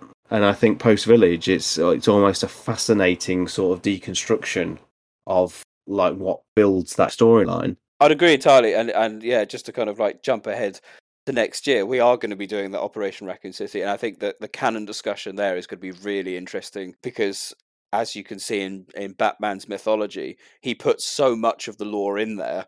It's all colour-coded in red, so you know that it's Operation Raccoon City. But, you know, there's tiny little bits like the Chief Iron Secretary, never named in Resident Evil 2 or 3. Yeah. But now, in Operation Raccoon City it is. Should that be considered canon? Well, I mean, that's a good example of where, for me, and I take this is how I sort of view Gaiden, and I did the same with Dead Aim as well, is kind of look at what it adds to the series timeline. You know, for example, you know, let's not sort of turn our noses up at a game where we're getting Barry Burton, you know, sort of beloved character that we hardly, you said we had to wait years till we saw him again. And Operation Raccoon City is a very, very good example where there's some fantastic details that are added to the kind of the timeline of the kind of the early Outbreak. You look at the concept art from Operation Raccoon City, and so many of the details they really, really adhered to, with a lot more mindful to continue things that went with the original games than we've seen in any of the remakes. And I think there's a good argument to say that the people at the helm at Operation Raccoon City were, you know, Andrew Santos, to be specific, was a lot more mindful and had a lot more concern and consideration for the canon and the traditional original games canon than people that were at the helm of the latter games, of the remakes particularly. This is, you know, what you've just said there, Nick, about the secretary in Operation Raccoon City, and not to divert away from the fact this is a Gaiden podcast, but think of this as a sneak preview to how this discussion's going to go in a few months' time. How can you turn your nose up at the secretary being named in Operation Raccoon City when there's a movement within the fandom that utterly rejects the remakes against the original games? And I'm probably one of them. You know, I will always see the OG games as canon. Yeah. But people were very, very happy to take Catherine Warren's name from the remake and apply it to the original game now. So now when people see the Mayor's daughter in OG2, they, you know, people call her Catherine now. You know, and Emma Kendo as well. Named in the original game at all. It's an interesting discussion. And I said, are you talking in terms of the secretary? Is this the thing that's actually? I don't know if this is additional, that's not in the game, but in the inserted evil. Yeah, that's what I meant. Yeah. Absolutely, it's all very much a bit of a pick and mix, I think now, and no one with the timeline and whatnot. And I just think, because, you know, considering as a matter of fact, adding, say, remake 2 or remake 3 into the canon as almost being a Leon C as opposed to Leon A or B, and this is just the third scenario, that's far more problematic than what Gaiden is with his 2 seconds of issues. You know, that's purely from a factual point of view. But people want to know when Gaiden takes place. There's no specific date, but the age of Leon is 21 and Barry is 38. Which are the same ages that they are in Resident Evil 1 and 2, respectively. So you can kind of work out, based on the fact that Leon is 43, I think, in Resident Evil 6, which is in June. It has to take place between October 1998 and June 1999, with a common belief that it's kind of taking place at the same time as Code Veronica. But there we go. That's for people to have a ponder about. But they're the kind of ages of Barry and Leon there. Okay, so I think we're kind of wrapping up the end. I wanted to finish with a talk about the music, the classical music. I think it's quite a nice way to end it. People would have heard in the podcast there's some awesome remixes of the main tunes, and a big shout out to Padrex and Softland for the music that we've used in this podcast. There's some others as well. So search on YouTube for Resident Evil Gaiden Remix OST. Prepare to be blown away. There's some great ones, Exorcist style music. But Rob, what did you think of the general audio issues? The audio is not, even for Game Boy Color games, is that there's a theme, there's stuff going on, but it is not a great soundtrack. Let's be honest. That is brutal, Rob. Yeah, it's repetitive, but the sort of the main theme, that I would say the main sort of overworld music that plays is not great, but the title screen music's a banger when it gets going. Yeah, the title screen I'm okay with, but the problem is it's just a title screen track, and then once you're actually in the game, you're hearing the same stuff over. You've got to remember, I was listening to... Yeah. If you grew up with sort of, video games on, the home computers over here, in the 80s. Yeah, so did I, GT. I did as well, GT, and this is the thing. There's a difference between good, consistent, or variety of music and ones that are very repetitive. There's definitely a thing in it. But by the point in 2001, there was no excuse for that. There's enough audio space on those carts to provide more variety. Okay. It's the one downfall of that game for me more than anything else, other than the difficulty. We did get it go. Some of the zombie audio is actually lifted from like RE2, I think, isn't it? Yeah. I think it's compressed versions of that, which is also kind of impressive in its own way. I mean, there's nothing wrong with the sound; it's just the repetitive nature of it. George, what did you think of the audio, the soundtrack? Yeah, I came back on what Wombi was saying. That just I quite enjoyed it. I didn't think it was particularly bad. I think used to sort of that sort of plinky plonky sort of sound that we used to get, on my Amstrad CPC, but then Wombi makes a good point that this was 2001 and it should be kind of held to account what, in terms of the capabilities, what it could have done. It sort of kind of set the atmosphere. It was a bit spooky. I didn't have a problem with it.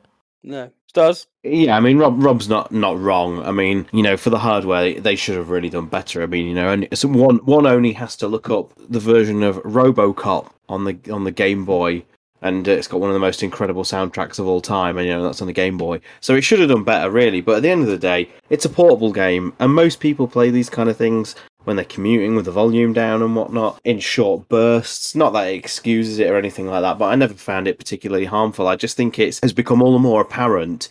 It's because we live in an era where we stream our games, we sit down and play the entire thing from start to finish.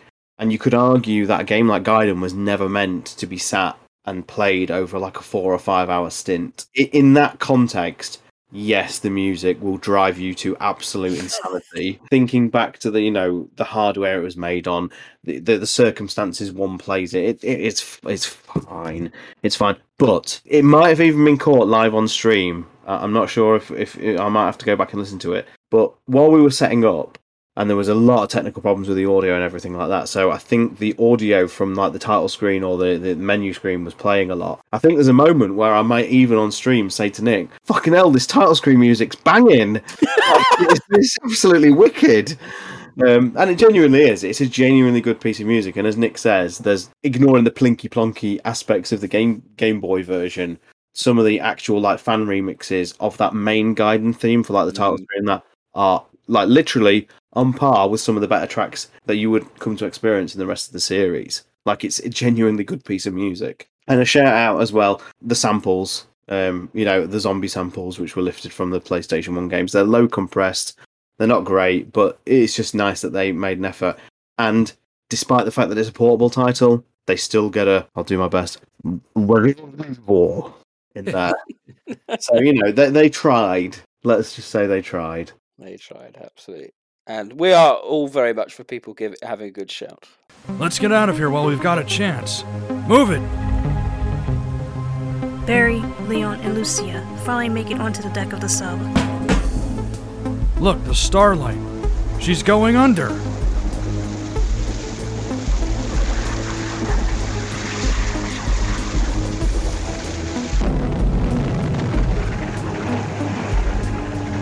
The three look on as the Starlight tilts upright and prepares to sink into the freezing, cold, watery depths. Looks like we finally made it. Yeah. Looks like we're going home, Lucia. Oh, Barry. You don't know what this means to me. Your hand. It's cut and it's not healing. You're right! And my ears aren't ringing anymore. That means... I've lost my powers! I'm normal! Hey, guys. I'm getting through to headquarters. HQ, this is Leon. Mission accomplished.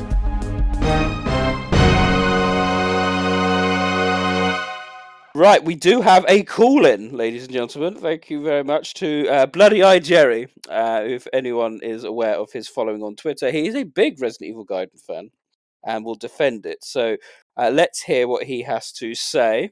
The SS Starlight is finally docked at the REP, and I, for one, am so happy it has. Gaiden isn't everyone's cup of tea, and all I can do is try and show you what makes it so special. I first recall seeing it advertised in GamePro. Leon was the featured character in all the adverts. Further reading revealed that the big man himself, Barry Burton, would be playable. Finally. When I got the game, I dove right in. I love the Starlight as a location. Sure, 20 years on, it's not as novel a concept as it was then. Since its release, both Dead Aim and Revelations would take the infected cruise liner idea and use it for their respective titles. The gameplay was definitely unique. It reminded me of JRPGs where you would explore the world until running into an enemy, or in Gaiden's case, sometimes getting the drop on enemies yourself. This, of course, would lead to the slider battle screen. I liked that element because it added tension to encounters with both zombies and BOWs. Yes, the game wasn't and isn't easy. That didn't bother me. Being a portable title, I felt the difficulty was justified. That's not to say I enjoyed respawning enemies. And yes, its puzzles are very basic, mostly relying on your killing and looting the corpse of the right zombie to access certain areas. From the files and keys to the weapons and herbs, this game had all the staples of the series and utilized them as best it could. But the story is why I kept coming back. The first time meeting, as Nick has dubbed him, the Amoeba Tyrant, caught me off guard. A creature that resembled a T-103 but had tentacles that would burst out of its midsection, and the ability to ooze down and move throughout the Starlight seemingly at will. With the Amoeba Tyrant, we're introduced to its quarry, a strange little girl named Lucia, who has a knack for healing like Wolverine and detecting BOWs. There are many plot twists, from Barry faking a betrayal of Leon, seemingly leaving him to die on board the Starlight, and taking Lucia to Umbrella, to the ultimate revelation that Lucia was the host for the true BOW, a parasite that is due to be born in a few days. Once freed from Lucia, the parasite becomes a tyrant that can consume organic matter and shapeshift into human form. A terrifying concept that works well in the game, and yes, leads to the infamous ending.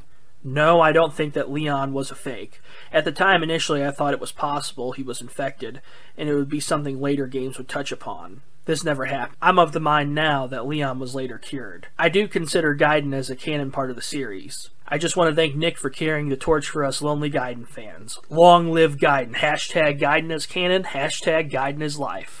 Thank you, Jay, for that call. It's really good, actually. I think it kind of covered pretty much everything that we went through. He was a big fan of the slider mechanic, something we were a bit unsure of there.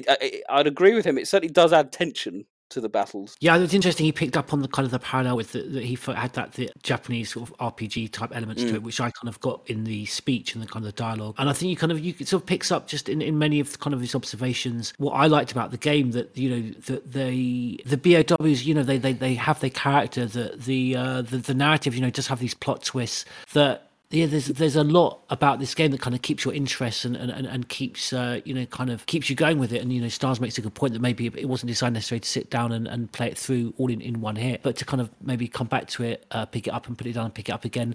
There's a lot about it to kind of keep your interest and wanting for you to come back and continue and come back to the game. What did you think, Sean? Any points from Jerry there? No, I think he's pretty much that's almost like an excellent companion piece to the past sort of hour of discussion, really.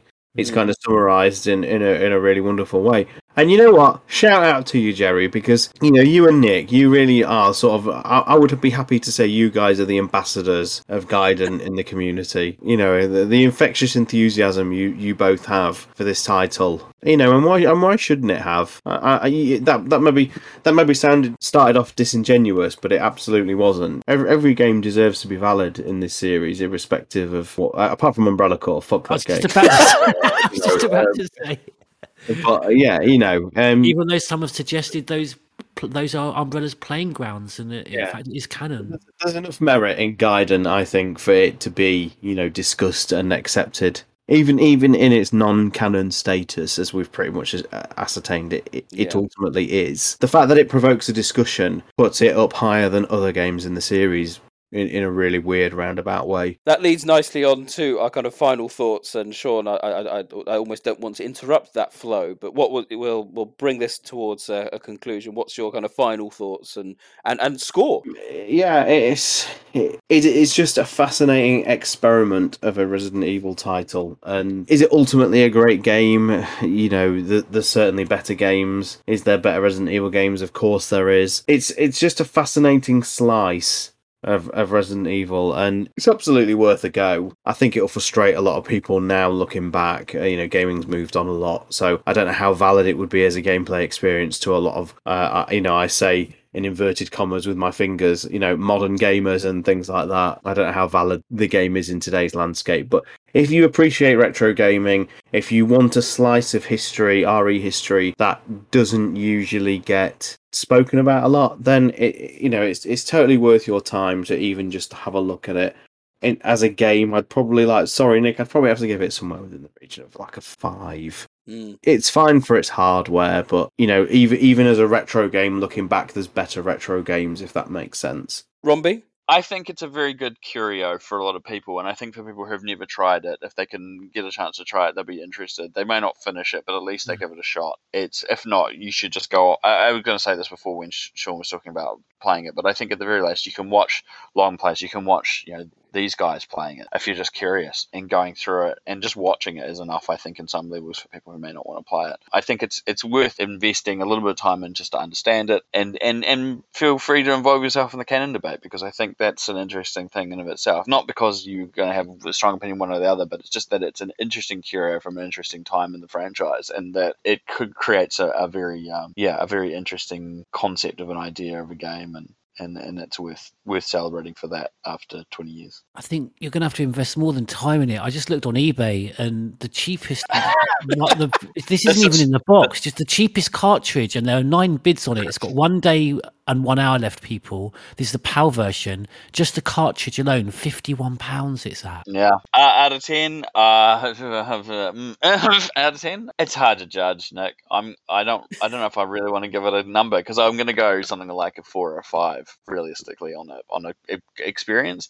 But if I put it on a grade of 8 Game Boy games, it's going to increase its value of score. I think it's something worth experiencing, and as I said, I think something you could just watch rather than play, perhaps, if you're not sure. And as GT alluded to, very expensively. So yeah, and Sean has also alluded to perhaps not so cost-effective, much more cost-effective ways of playing it. I would say experience out of 10. That's George Trevor. Final thoughts? Not much more to add, particularly to what Star said. I'm in agreement with that. You know, I'm a huge fan of retro gaming.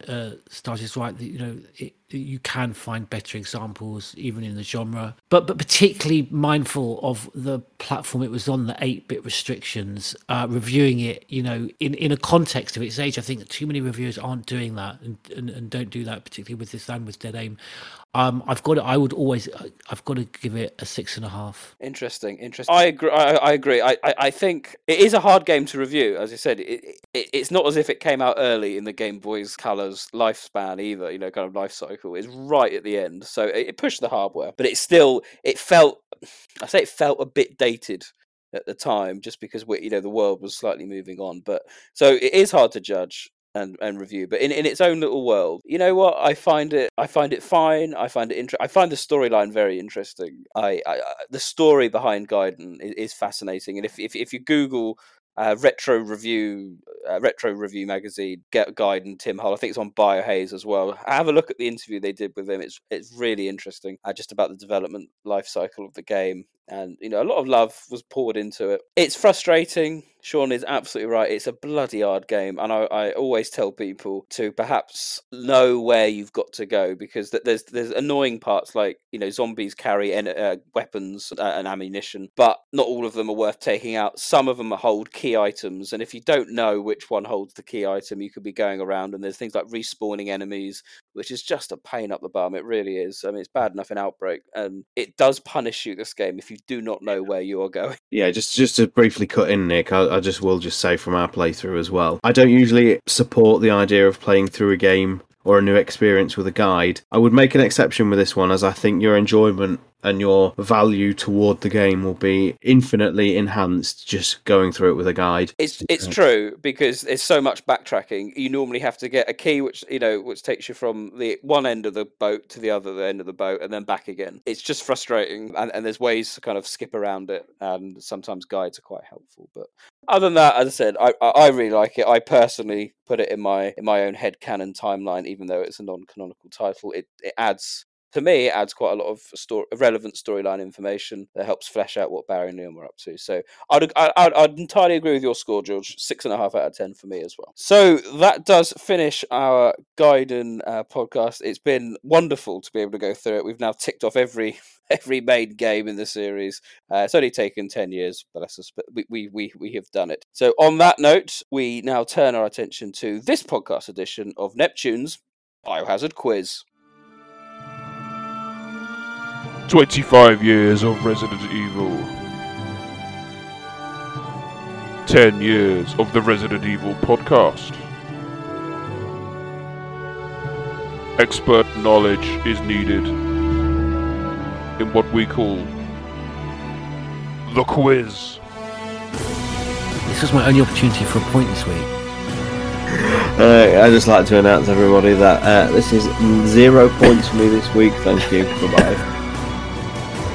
We've talked about the games straying too far from the origins. This Resident Evil quiz, we're now getting Spice Girls as the correct answer. I mean, it's time to quit. Welcome to Neptune's Biohazard Quiz.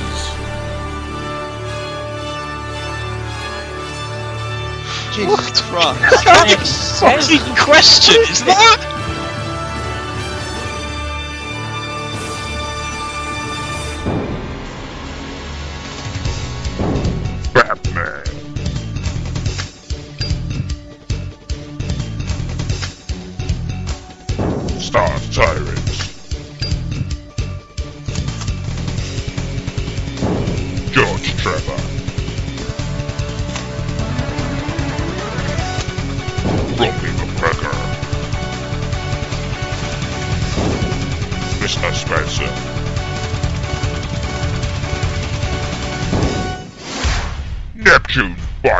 Quiz. Hello and welcome to Neptune's, not Batman's, Biohazard Quiz. We have 5 questions, back to the standard routine. So if everyone can clear their desktops, here we go. So question number 1 comes from Jordan Athiris. Who leaves behind the crumpled memo on the use of the dog whistle? This is a remake question, so get your thinking caps on. I hate these questions that you think, if I get this wrong, I can never show my face again.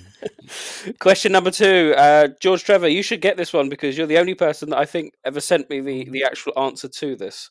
How old is Lucia in Resident Evil Gaiden? Oh god, that was years ago from translation of the Japanese guide. Yes, I've forgotten. Oh my god, I've forgotten. Shit, that makes it even worse. It doesn't actually say, I don't think, in the UK manual, but it's randomly in the Japanese one. And obviously it's a kind of English game first, so there we go. So how old is Lucia? Question number 3 comes in from Aaron Z. Put the 3 founders of Umbrella in order of their age. Oldest first. Oh, That's a good question. It is a good question. I liked it. Question number 4 comes in from Selfish Gene. In Resident Evil 2, examining the red jewel in your inventory renames it to what? This is 1998, Resident Evil 2, the original. So if you examine the red jewel in your inventory, it renames it to what? And finally, question number 5. Resident Evil Gaiden was the first game to feature standard enemies/zombies actively using weapons. What weapons are used in this game? They're the 5 questions. Join us after this when we'll run through those answers. Good to see you, Barry. I have a mission of the utmost urgency. A new type of bioorganic weapon developed at Umbrella. Why am I suddenly English? Welcome back. Let's see how everyone has done. Question number 1 was who leaves behind the crumpled memo on the use of the dog whistle? Okay, George, go on, George. I think this is the only one I'm going to get right. Well, I think so, because I've read this 1,000 times. It's John Tolman.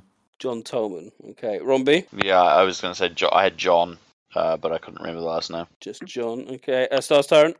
Well, I only played this last weekend, didn't I? And I believe it's Joe Tolman. Point to George Trevor. What? It is John Tolman. It is John Tolman. So full point to George, half a point for Stars Tyrant for Tolman, and half a point for Romby for Tolman. It's not Joe. I said I was.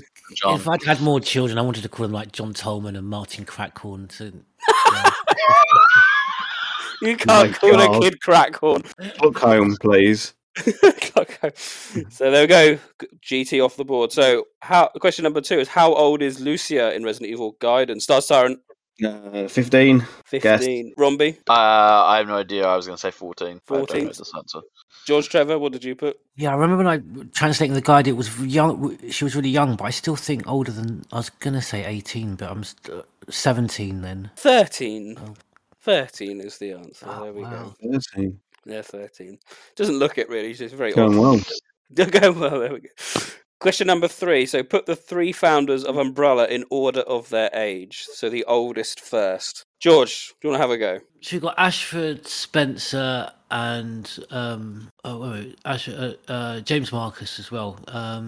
Yeah. Is that the order you're going in? Oh no, I'm just trying to think. No, I first had to get in my head who the 3 were. I want to say Ashford was the oldest, and Spencer was kind of nagging Marcus, and I got the feeling Marcus was like the younger kind of doctor. So I'm going to say I'm going to say Spencer, then Ashford, then James Marcus, the youngest. So okay. Spencer the oldest, then Ashford in the middle, then Marcus. The Fine, oldest. Okay, I've got that. Star Siren. For some reason I went, I don't know why, Edward, Ashford, James Marcus and Oswald Spencer as being the youngest for some reason in my head, but I think it's wrong. Okay, Romby? I have no idea, so I'm going to take a complete stab and zerk at this. I'm going to go Marcus youngest, Edward, okay. Ashford oldest. And they would put Spencer in the middle. Well, I think we've gone through all the combinations there.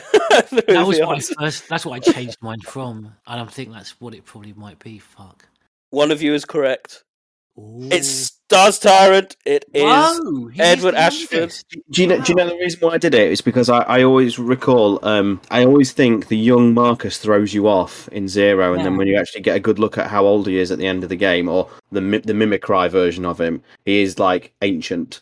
That's what threw me off. But I didn't realise Spencer. I'm shocked Spencer's the youngest. Question number 4. This is a good question from Selfish G. In Resident Evil 2, examining the red jewel in your inventory renames it to what? I never change it. I always like to change the inventory. So people say precinct key or mansion key. I always like to change it to spade key or heart key, whatever. So this is interesting. So, Saren? I will confess, I never knew this. I don't think I've ever examined them, to be honest. So I've just gone for a total guess, although I think this is an RE4 gemstone, Stone of Judgment. Stone of Judgment. Okay. Romby? This is the only one I'm 99% confident about this week, and it is Virgin Heart. Virgin Heart. Mm. George Trevor? I'm like you, Neptune. I like to have all the names of the keys, but I've never thought to examine the jewel that way. I didn't know it had a separate name. I've never heard either of those two. I have no idea. Romby is correct. It is Virgin Heart. Gosh. Wow, I'd never heard that. Wow. There we go. Well done, Rob. It's one of those things because I remember playing, I must have been the demo that came out on the magazine cover that was actually the full game but with a timer on it. And of course, one of the first things you can do in that section is picking up the gems. So, of course, eventually I just looking at everything. And I remember changing it to that, and it stuck with me because I think where you find the one with the liquor and all that sort of stuff. So. And of course, yeah, where you pick it up, where you put it in makes sense, doesn't it? There we go. So finally, question number 5: feature standard enemies and zombies actively using weapons. What weapons were used in the game by the creatures? George, Trevor. I've got the development sprites. I think you have as well. And I can think of there's one with the there's a crowbar. So one's got a crowbar. What's the other one? Fuck, you said that. So you're saying there's multiple. Think about George. I'm thinking. I thought gun. But it can't be a gun. Crowbar and I don't fucking know. I can't. What would be on a boat? But no. I'm gonna say a gun, but I don't know. But definitely, I think I'm certainly right with the crowbar, and I'm gonna say gun as well. Okay, Romby. I have. No clue. Like, I'm guessing another handheld weapon. If there's a crowbar, there's probably a baseball bat or something. I don't know. I've got absolutely nothing. Absolutely nothing. Starstone? Well, I of course know this because it's through our playthrough. Unless there's an extra one, but I've got crowbar that the armed zombies wield, and when you face the captain, he can pull out a handgun and use it against you. It's correct. It is. It's a crowbar and gun, which I was looking for. So GT, well played. You get the point by virtue of a very good guess. Interestingly, he doesn't always fire the gun. It depends how well you play against him, I think, and how far he staggers back. He can get out a handgun and shoot you. Does the captain move? Does he get close to you? Yeah, he can go back and forth a bit, yeah. So there we go. Let's have a look at those final scores. This week's winner with 2.5 points, it Stars Tyrant. Congratulations. Thank you. Thank you. Second place with 2, a very, very respectable 2, is George Trevor. And in last place is Ron B with 1.5. Yay, I'm all right. I got the one that I was confident about.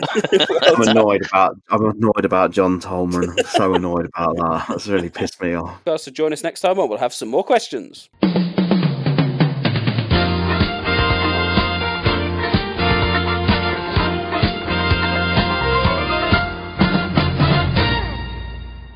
Thank you, everyone, for joining us for the quiz. Hope you had a good time. And, of course, that does bring our podcast to a general conclusion as well. I would like to thank Mako, Happy Smelly, and the Oracle Dragon, Sunny Bauer, and Hashimoto Soda for their incredible voice acting work throughout this podcast. It was a blast to write and, prepare. And then all of you have done a fantastic job with your voice acting talent. Again, I've mentioned it earlier, and thanks to Padrex and Softland for their YouTube remixes that we've used in this podcast. Up next, oh yes, I know we're a bit late, but we are going to be doing our Welcome to Raccoon City podcast. It's not out in New Zealand yet. Whether it comes out in New Zealand, we'll have to see. But yeah, no spoilers because I haven't seen it yet. I'll make sure I need to see it before that podcast.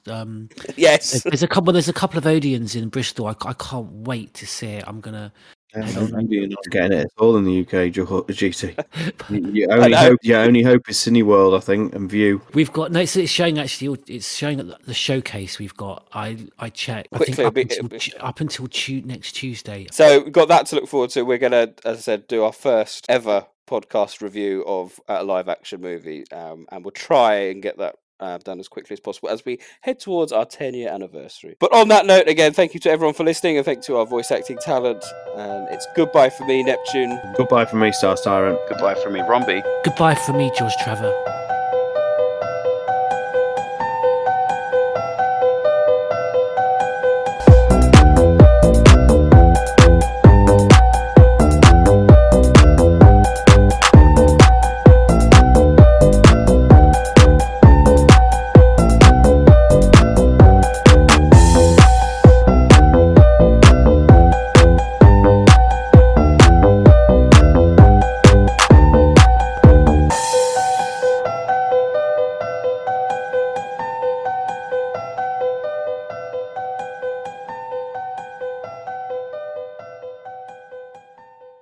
Podcast, gents. Let me just tidy up my notes here. Ah! Bloody hell, paper cut. I'm bleeding!